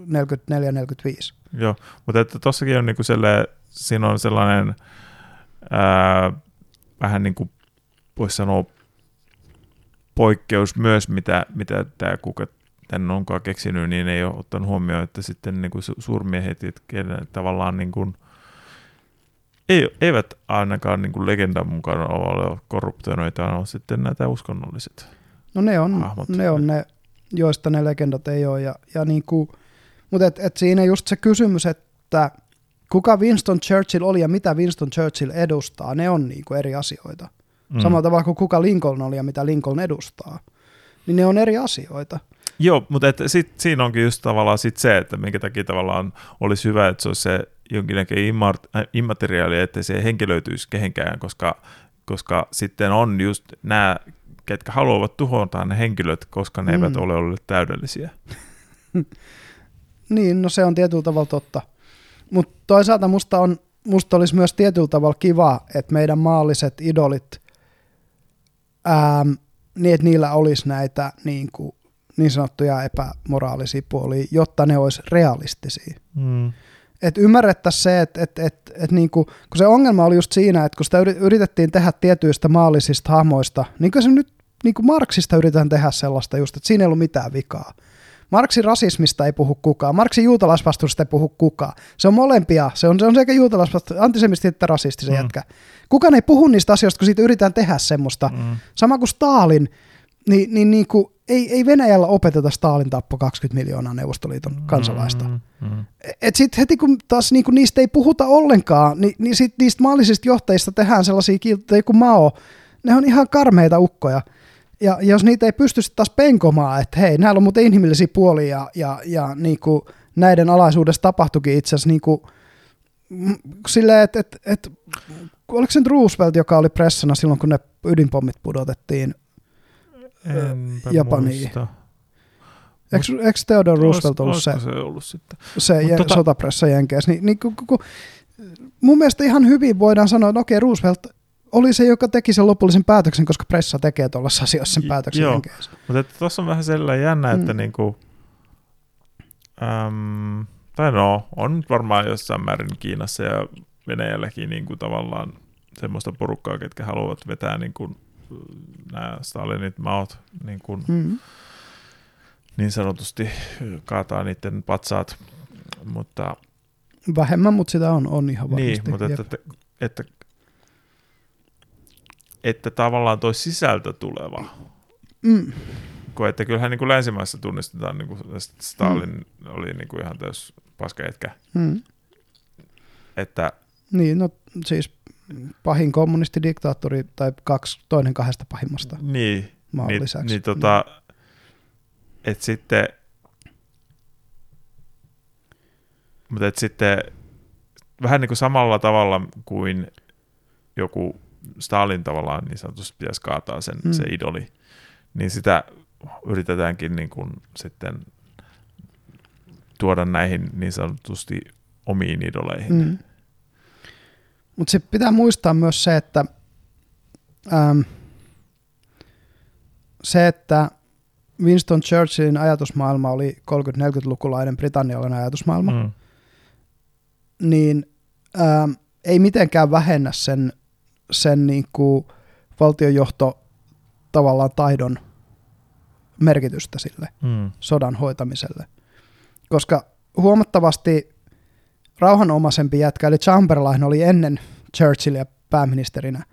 Ja mitä siitä tapahtui? No siitä tapahtui se, että Natsi-Saksa pääsi paisumaan kuin pulla taikina, kun se ei pistänyt rajaa mihinkään. Mm. Et se, et se niinku, kun se pitää, pitää niinku ymmärtää, että et sama juttu, jos sulla ei ihmisenä ole rajoja, niin muut kävelee sun yli. Mm. Niin jos sulla ei valtiona ole jotain tiukkoja rajoja tai liittoumana tai muuna, niin muut valtiot kävelee susta yli. Mm. E, eli me tarvitaan myös niitä, niin kuin, kun, kun se siinä just on vähän niin kuin tavallaan, että minkä takia meille on syntynyt tällaisia evolutiivisesti tällaisia treittejä niin kuin sosiopaatit ja psykopaatit. Sen takia niillä on oikeasti ollut käyttöä tietyissä tilanteissa ja mm. aika paljonkin. Mm. Eikä se nyt niin kuin varmasti kenen, kenellekään, niin kuin, en, en tosiaan osaa sanoa, miten sosiaaliset tai psykopaatit ajattelee, mutta mä, että olisiko niille sitten helpompi komentaa ihmiset menee nousemaan maijossa Normandiassa, kun ne tietää, että siellä kuolee todennäköisesti tuhansia, satoja tuhansia ehkä, ehkä jopa. Ja, ja kun ei tiedä, että voidaanko siitä edes nousta maihin vai käykö siinä itse asiassa niin, että, että se hävitään ja natsit tappaa koko sen maihin nousuosaston. Tai, tai se nyt on ainakin, että ei ole sosiopaatilla tai psykopaatilla on helppo tehdä se, antaa se käsky. Jep. Mutta se, että niin sitä Mutta se, se just, että niinku, tietää. Ö, että jos joudut elämään tuommoisen päätöksen kanssa loppuelämässä, kyllä se nyt myös vaikuttaa suhun ihmisenä. Sä oot lähettänyt koko sen vitun kansan suunnilleen joka ikisen nuoren miehen, joka on taistelukykyinen niin sinne. Mm. Ja, ja pistänyt kaikki se yhden opaheiton varaa. Mutta et, et se, että et, sulla pitää olla myös mahdollisuus siinä sotatilanteessa tehdä se siirto silloin, kun se näyttää siltä, että hei nyt on, nyt natsien niinku, sotakoneisto on levittäytynyt niin laajalle ja niillä on niin pitkät piuhat sinne itärintamalle, että ne on joutunut viemään sieltä länsirintamalta huoltokalustoa sinne.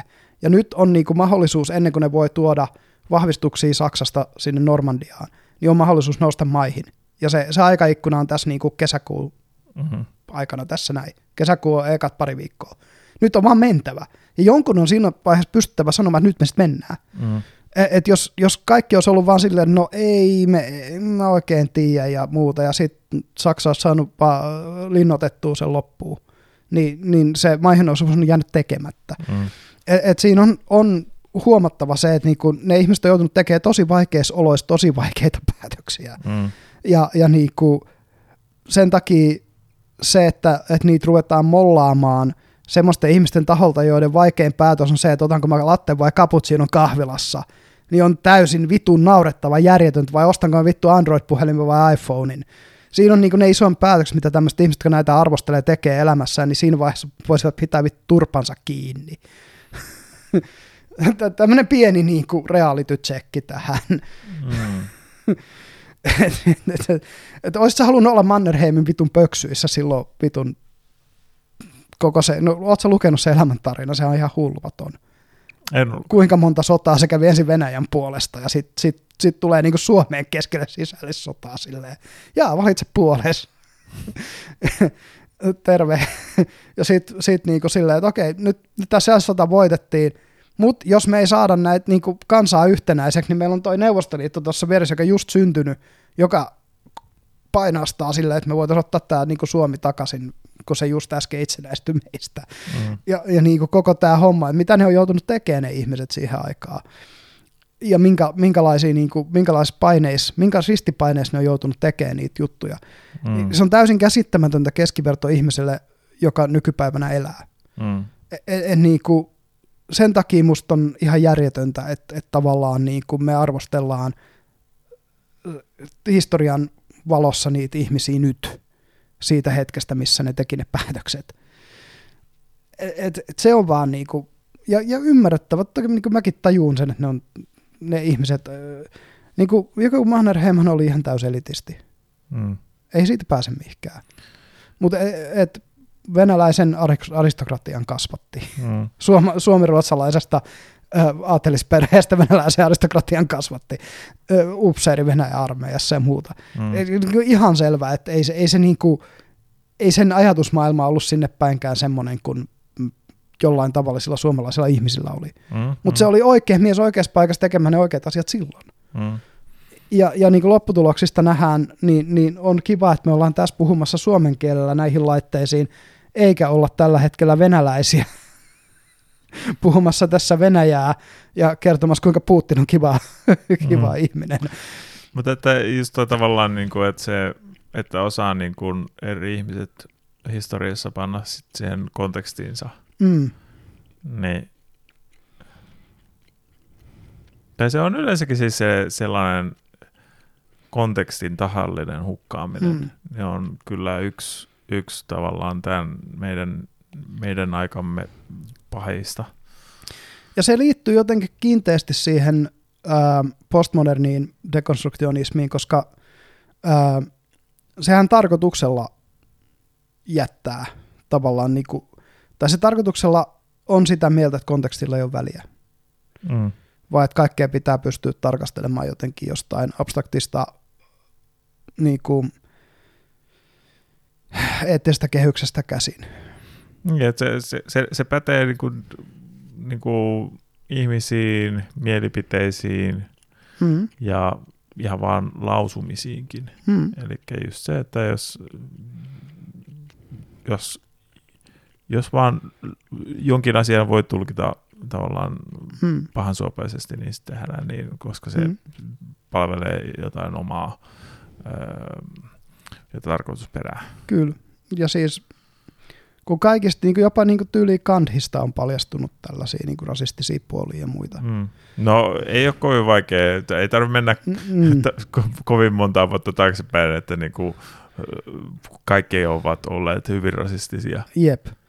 Ja just se, että jos ei niinku ymmärretä, että, että siinä vaiheessa on parempi juhlistaa sitä, kuinka paljon me on pystytty ylittämään sitä tribalismia, mm. mistä se rasismi kumpuaa täällä lännessä. Mm. Sen sijaan, että meitä niinku haukuttaa siitä, että meillä on rasistinen historia, kun sama tribalismi näkyy kaikessa muussakin kuin rasismissa. Se näkyy uskonnoissa ja se näkyy eri heimoissa, eri alueilla, se näkyy eri kansallisvaltioiden sodissa toisiaan vastaan, koska siis kyllähän se nyt oli silleen tietysti myös, että niin kuin saksalaiset puhuu jo siitä, että me ollaan herrakansa, ja muut eurooppalaiset, vaikka ne olisi valkoihosi, on meitä, meidän alapuolella.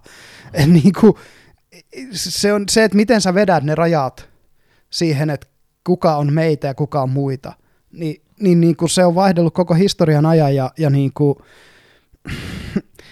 et, et siinä vaiheessa se, että ruvetaan niin kuin nykypäivän perspektiivistä tavallaan sitä arvostelemaan, etenkin kun niiden ihmisten, jotka ne ajat eli, teoille perustuu se hyvinvointi, missä me saadaan sitä tehdä jossain lattekädessä kahvilassa, niin, niin, niin kuin, kyllä se, se musta on absurdia.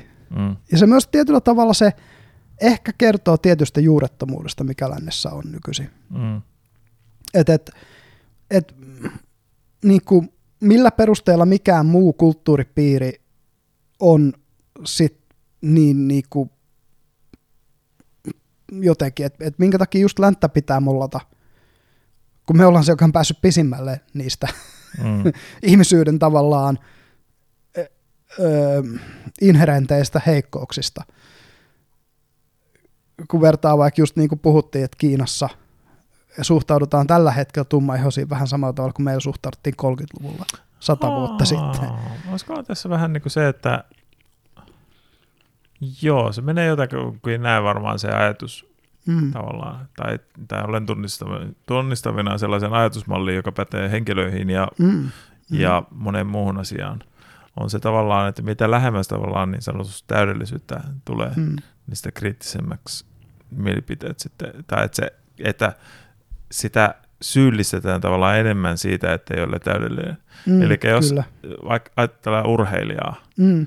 Mm. niin tota, jos sä oot joku nelosdivarin futaaja, Mm. niin ei sulta odoteta tavallaan yhtään mitään. Se on ihan Mm. sama, miten sä teet Totta. tavallaan niin kuin loppupeleissä. Mutta siis, siis jos sä oot jossain niin kuin MM-fotis Mm. Kyllä, turnauksessa ja sit sä et saa pilkutettua maaliin, Kyllä. Mm. Kyllä, Niin. kyllä.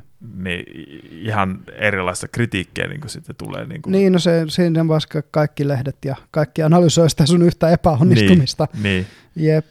Ja samahan se pätee niin kuin mielipiteisiin ja siihen, että, että nykyisin totta kai niin kuin tietyllä tavalla ihan oikeutusti julkiksilta odotetaan, että ne on myös niin kuin moraalisia ja Mm. eettisiä mm, ää, malleja meille muille, mikä ei ole yhtä, siis, siis tietyllä tavalla se on ihan ok, että julkisuus tuo mukanaan painetta, koska se tuo mukanaan niin paljon myös positiivisia asioita, niin samalla siinä on tuotava myös tavallaan mukanaan jotain, mikä pitää sun jalat maan pinnalla. mm, Ei, ei, en mä niinku sitä näe yhtään huonona asiana, mutta jos katsotaan niinku esimerkiksi, no sä, et, sä et ole niin jalkapalloa saanut, mutta siellä on semmoinen Paolo de Canio niminen kaveri, joka ää, tuuletti maaleja tekemällä tämän niin kuin italialaisen fasistitervehdyksen. ja sitten kun siltä kysyttiin, oliko se Paolo Di Canio, mun pitää tarkistaa tämä. Jos ei ollut, niin mä korjaan sen sub, subtext taiteleihin. Mutta niin kuin, ää, se just sit siltä kysyttiin siltä silleen, että se joku rasisti. Sitten en mä ole rasisti, mä oon vaan fasisti. se on vaan se, mitä mä kannatan poliittisesti. Se on vaan mun juttu. Ei, ei mua kiinnosta niinku ihonväri, mua kiinnostaa vaan tämä poliittinen järjestelmä. Mutta et, et just tämmöisiä niinku ihmisiä, että et, ää, et eihän joku niinku huippufutaja voi pitää sellaista poliittista mielipiteitä, että hän on fasisti. koska, koska se paine ulkopuolelta on niin iso, mm. ainakaan julkisesti, mm, mm. koska se paine sieltä ulkopuolelta on niin iso. Mm. Ja sama juttu just se, että niinku, jos joku huippufutaja kannattaa palestiinalaisia, niin silloin joku Palestiinan lippu, mitä se heiluttelee jossain matsissa, mm. kaikki on ihan ok. Mm. Auta armeijassa, jos on Israelin lippu, jota se mm, heiluttaa jossain mm. matsissa. niin kuin se kura, mikä sieltä tulee niskaan. Et, et kun nämä on just näitä, tuota voisi pitää semmoisena groupthinkin inherenttinä sudenkuoppana ihmisyydessä. Et meidän groupthinkissä nyt tällä hetkellä asiat on sillä tavalla kuin ne on, ja sitten jos joku menee sen ulkopuolelle, niin se saa siitä kuraa niskaa, jos se on kuuluisa. Mm. Et siinä mielessä tämä, että me ollaan näin pieni podcasti, niin tämä on meille helppoa, me voidaan puhua omat ajatuksemme joutumatta mihinkään niin. niin kovin kummoiseen syyniin siitä. Ja, ja todennäköisesti meidän kuuntelijat, aika monet on silleen, että nämä, nämä ajatukset on niiden mielestä todennäköisesti ihan järkeviä. Hmm. Ja kun, toivottavasti. Tiedän niin, toivottavasti. Mutta et, et mun mielestä on hyvä puhua suoraan. Meillä on useampi jakso, missä me on puhuttu siis ihmisyyden näistä sudenkuopista. Koska niitä on paljon, niin musta niistä on hyvä puhua suoraan sen nykytiedon perusteella, eikä lähteä niin kuin rakentamaan siitä jotain moraalista lavaa, jolta sitten huutelee. Hmm. Et, et niin kuin, en mä koe, että mä oon moraalisempi sen takia, että mä oon elänyt yhteiskunnassa, tieto on niin paljon enemmän, että musta on voinut tulla ihminen, jonka ajatukset on, on niin kuin universalistisempia kuin esimerkiksi mun vanhempien tai niiden vanhempien. Mm. En mä voi niitä mun vanhempia ja isovanhempia syyttää siitä, että ne on erilaisia kuin minä koska ei niillä ole ollut sitä tietomäärää, mikä mulla on. Internet syntyi, kun mä olin mitä noin kymmenenvuotias. Mm. Ne oli silloin, vanhemmat oli silloin yli kolmekymppisiä ja mun isovanhemmat oli silloin, silloin yli kuusikymppisiä. Mm. Ihan ymmärrettävää, että niillä on ahtaampi ajatusmalli. Ja se on ihan ok. Eikä, eikä siitä pidä niinku semmoista syyllistämismeininkiä meininkiä lähteä niinku tekemään. Tai tämä on vaan mun mielipide. Mm tai ei syyllistämään, mutta ei toisaalta myöskään niin kuin, ö, antaa niin, tällaista free passia. Mm, no ei, siis, mutta että, se just, että, että tavallaan niin kuin mm. sanotaan, että haastetaan, mutta ei syyllistetä.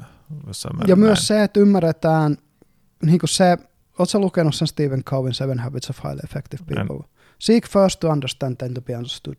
Mm. Että ensin ymmärretään, sitten mietitään, että, että mistä ne tulee. Ja, ja niin kuin konservativismilla mä olisin, kym, no ehkä 115 vuotta sitten mä olisin vielä sanonut, että konservativismi on, on syöpä yhteiskunnalle, kun mä olin itse hmm. ääriliberaali vasemmistolainen. Mutta nyt kun tässä vaiheessa on vähän katsonut laajemmasta perspektiivistä asiaa, niin hy- ymmärretään, että konservatiivismilla muuten on paikkansa. Mm. Se pitää tiettyjä instituutioita ja tiettyjä, niin kuin, ää, miten sanoisi, tiettyjä niin kuin, toimintatapoja kasassa, jotka on äärimmäisen tärkeää koherentille kulttuurille ja koherentille yhteiskunnalle. Mm. et, et. Mutta myös sille liberalismille on tarpeensa, koska, koska monet niistä instituutioista vaatii uudistamista jatkuvasti. Mm. Ja jos niitä ei uudisteta, niin ne stagnatoituu pystyyn ja niistä tulee nimenomaan tällaisia niin kuin, ää, epädemokraattisia vallakeskittymiä. Mm. Et se on ihan selvää, että se jännite on koko ajan, mutta se jännite on niin kuin pakollinen. Mm. Koska ilman toista niin me on nähty, mihin se menee, kun, kun vasemmistoliberaalit saa vallan ja, ja muodostaa kommunismin, se menee diktatuuriin. Kun oikeistolaiset konservatiiviset saa vallan, niin se menee fasistiseen diktatuuriin.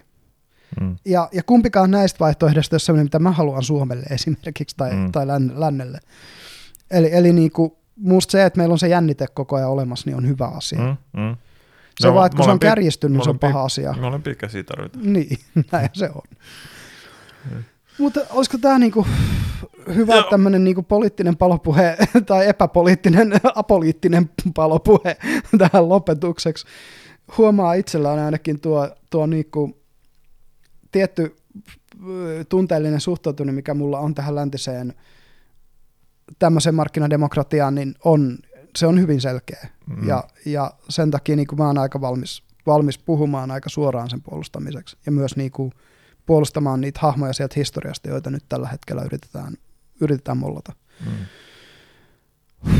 Mutta niin, aika kertoo, me tehdään varmaan sitten kolmannella esityskaudella sitten katsotaan, mihin tämä Ukraina sota on mm. mennyt ja miten tämä Suomen NATO-jäsenyyshomma on mennyt ja voidaan sitten, sitten tosiaan, tosiaan kesän jälkeen puhua näistä lisää. Joo. Päivitellään. Tosin Varmaan, toinen kausi ei ole vielä päättymässä ihan Ei ihan vielä. vielä et tota, tämän jälkeen vielä neljä jaksoa, jaksoa tulee, että juhannuksena sitten viimeinen, Joo. viimeinen jakso ulos, ulos tältä toiselta esityskaudelta ja katsotaan mitä, mitä puheenaiheita tässä vielä löytyy. löytyy tota, onhan tätä kevään puheenaiheita aika paljon hallinnut nämä tulevaisuus, tai tämä tulevaisuuden lentäminen tavallaan niin kuin, kun meillä oli aika, näytti aika selkeää vielä syksyllä, millainen tulevaisuus tulee olemaan. Mm. Mm, niin siihen on tullut aika monta muuttujaa lisää tämän, tämän kevään aikana. Mm, mm, mm. niin, niin ehkä se on hallinnut vähän näitä meidän puheenaiheita tässä tänä keväänä, mutta toisaalta kun se zeitgeist on se, missä mekin eletään, mm. niin ei me voida sitä niin kuin väistää puhtaasti. Mm. Ja tietysti jos kuulijoilla on yhä kerran toiveita meiltä, että mitä he haluavat kuulla, mistä he haluavat, että me keskustellaan. Nyt meiltä, meiltä on kahta, kahta jaksoa toivottu, toinen olisi ruokavaliojakso, mä en muista mikä se toinen oli. Mm. Niitä on ollut kaksi niitä jaksoja, me olemme molemmat toteutettu, niin mielellään toteutetaan jatkossa lisääkin.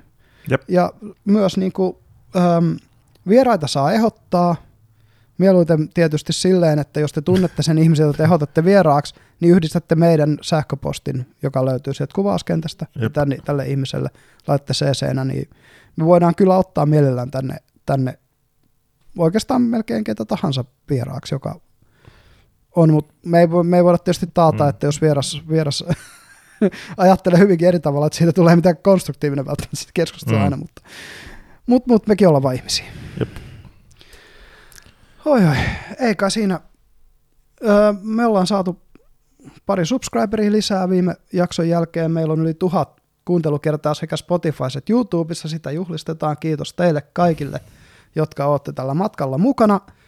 Ja oikeasti levittäkää sanaa, kertokaa, laikatkaa, shareatkaa, pistäkää Twitteriin tägäyksiä ja muuta niin, että meistä voisi joku kuulla, joka saattaisi olla kiinnostunut. Kiitos. No niin, kiitti. Moi.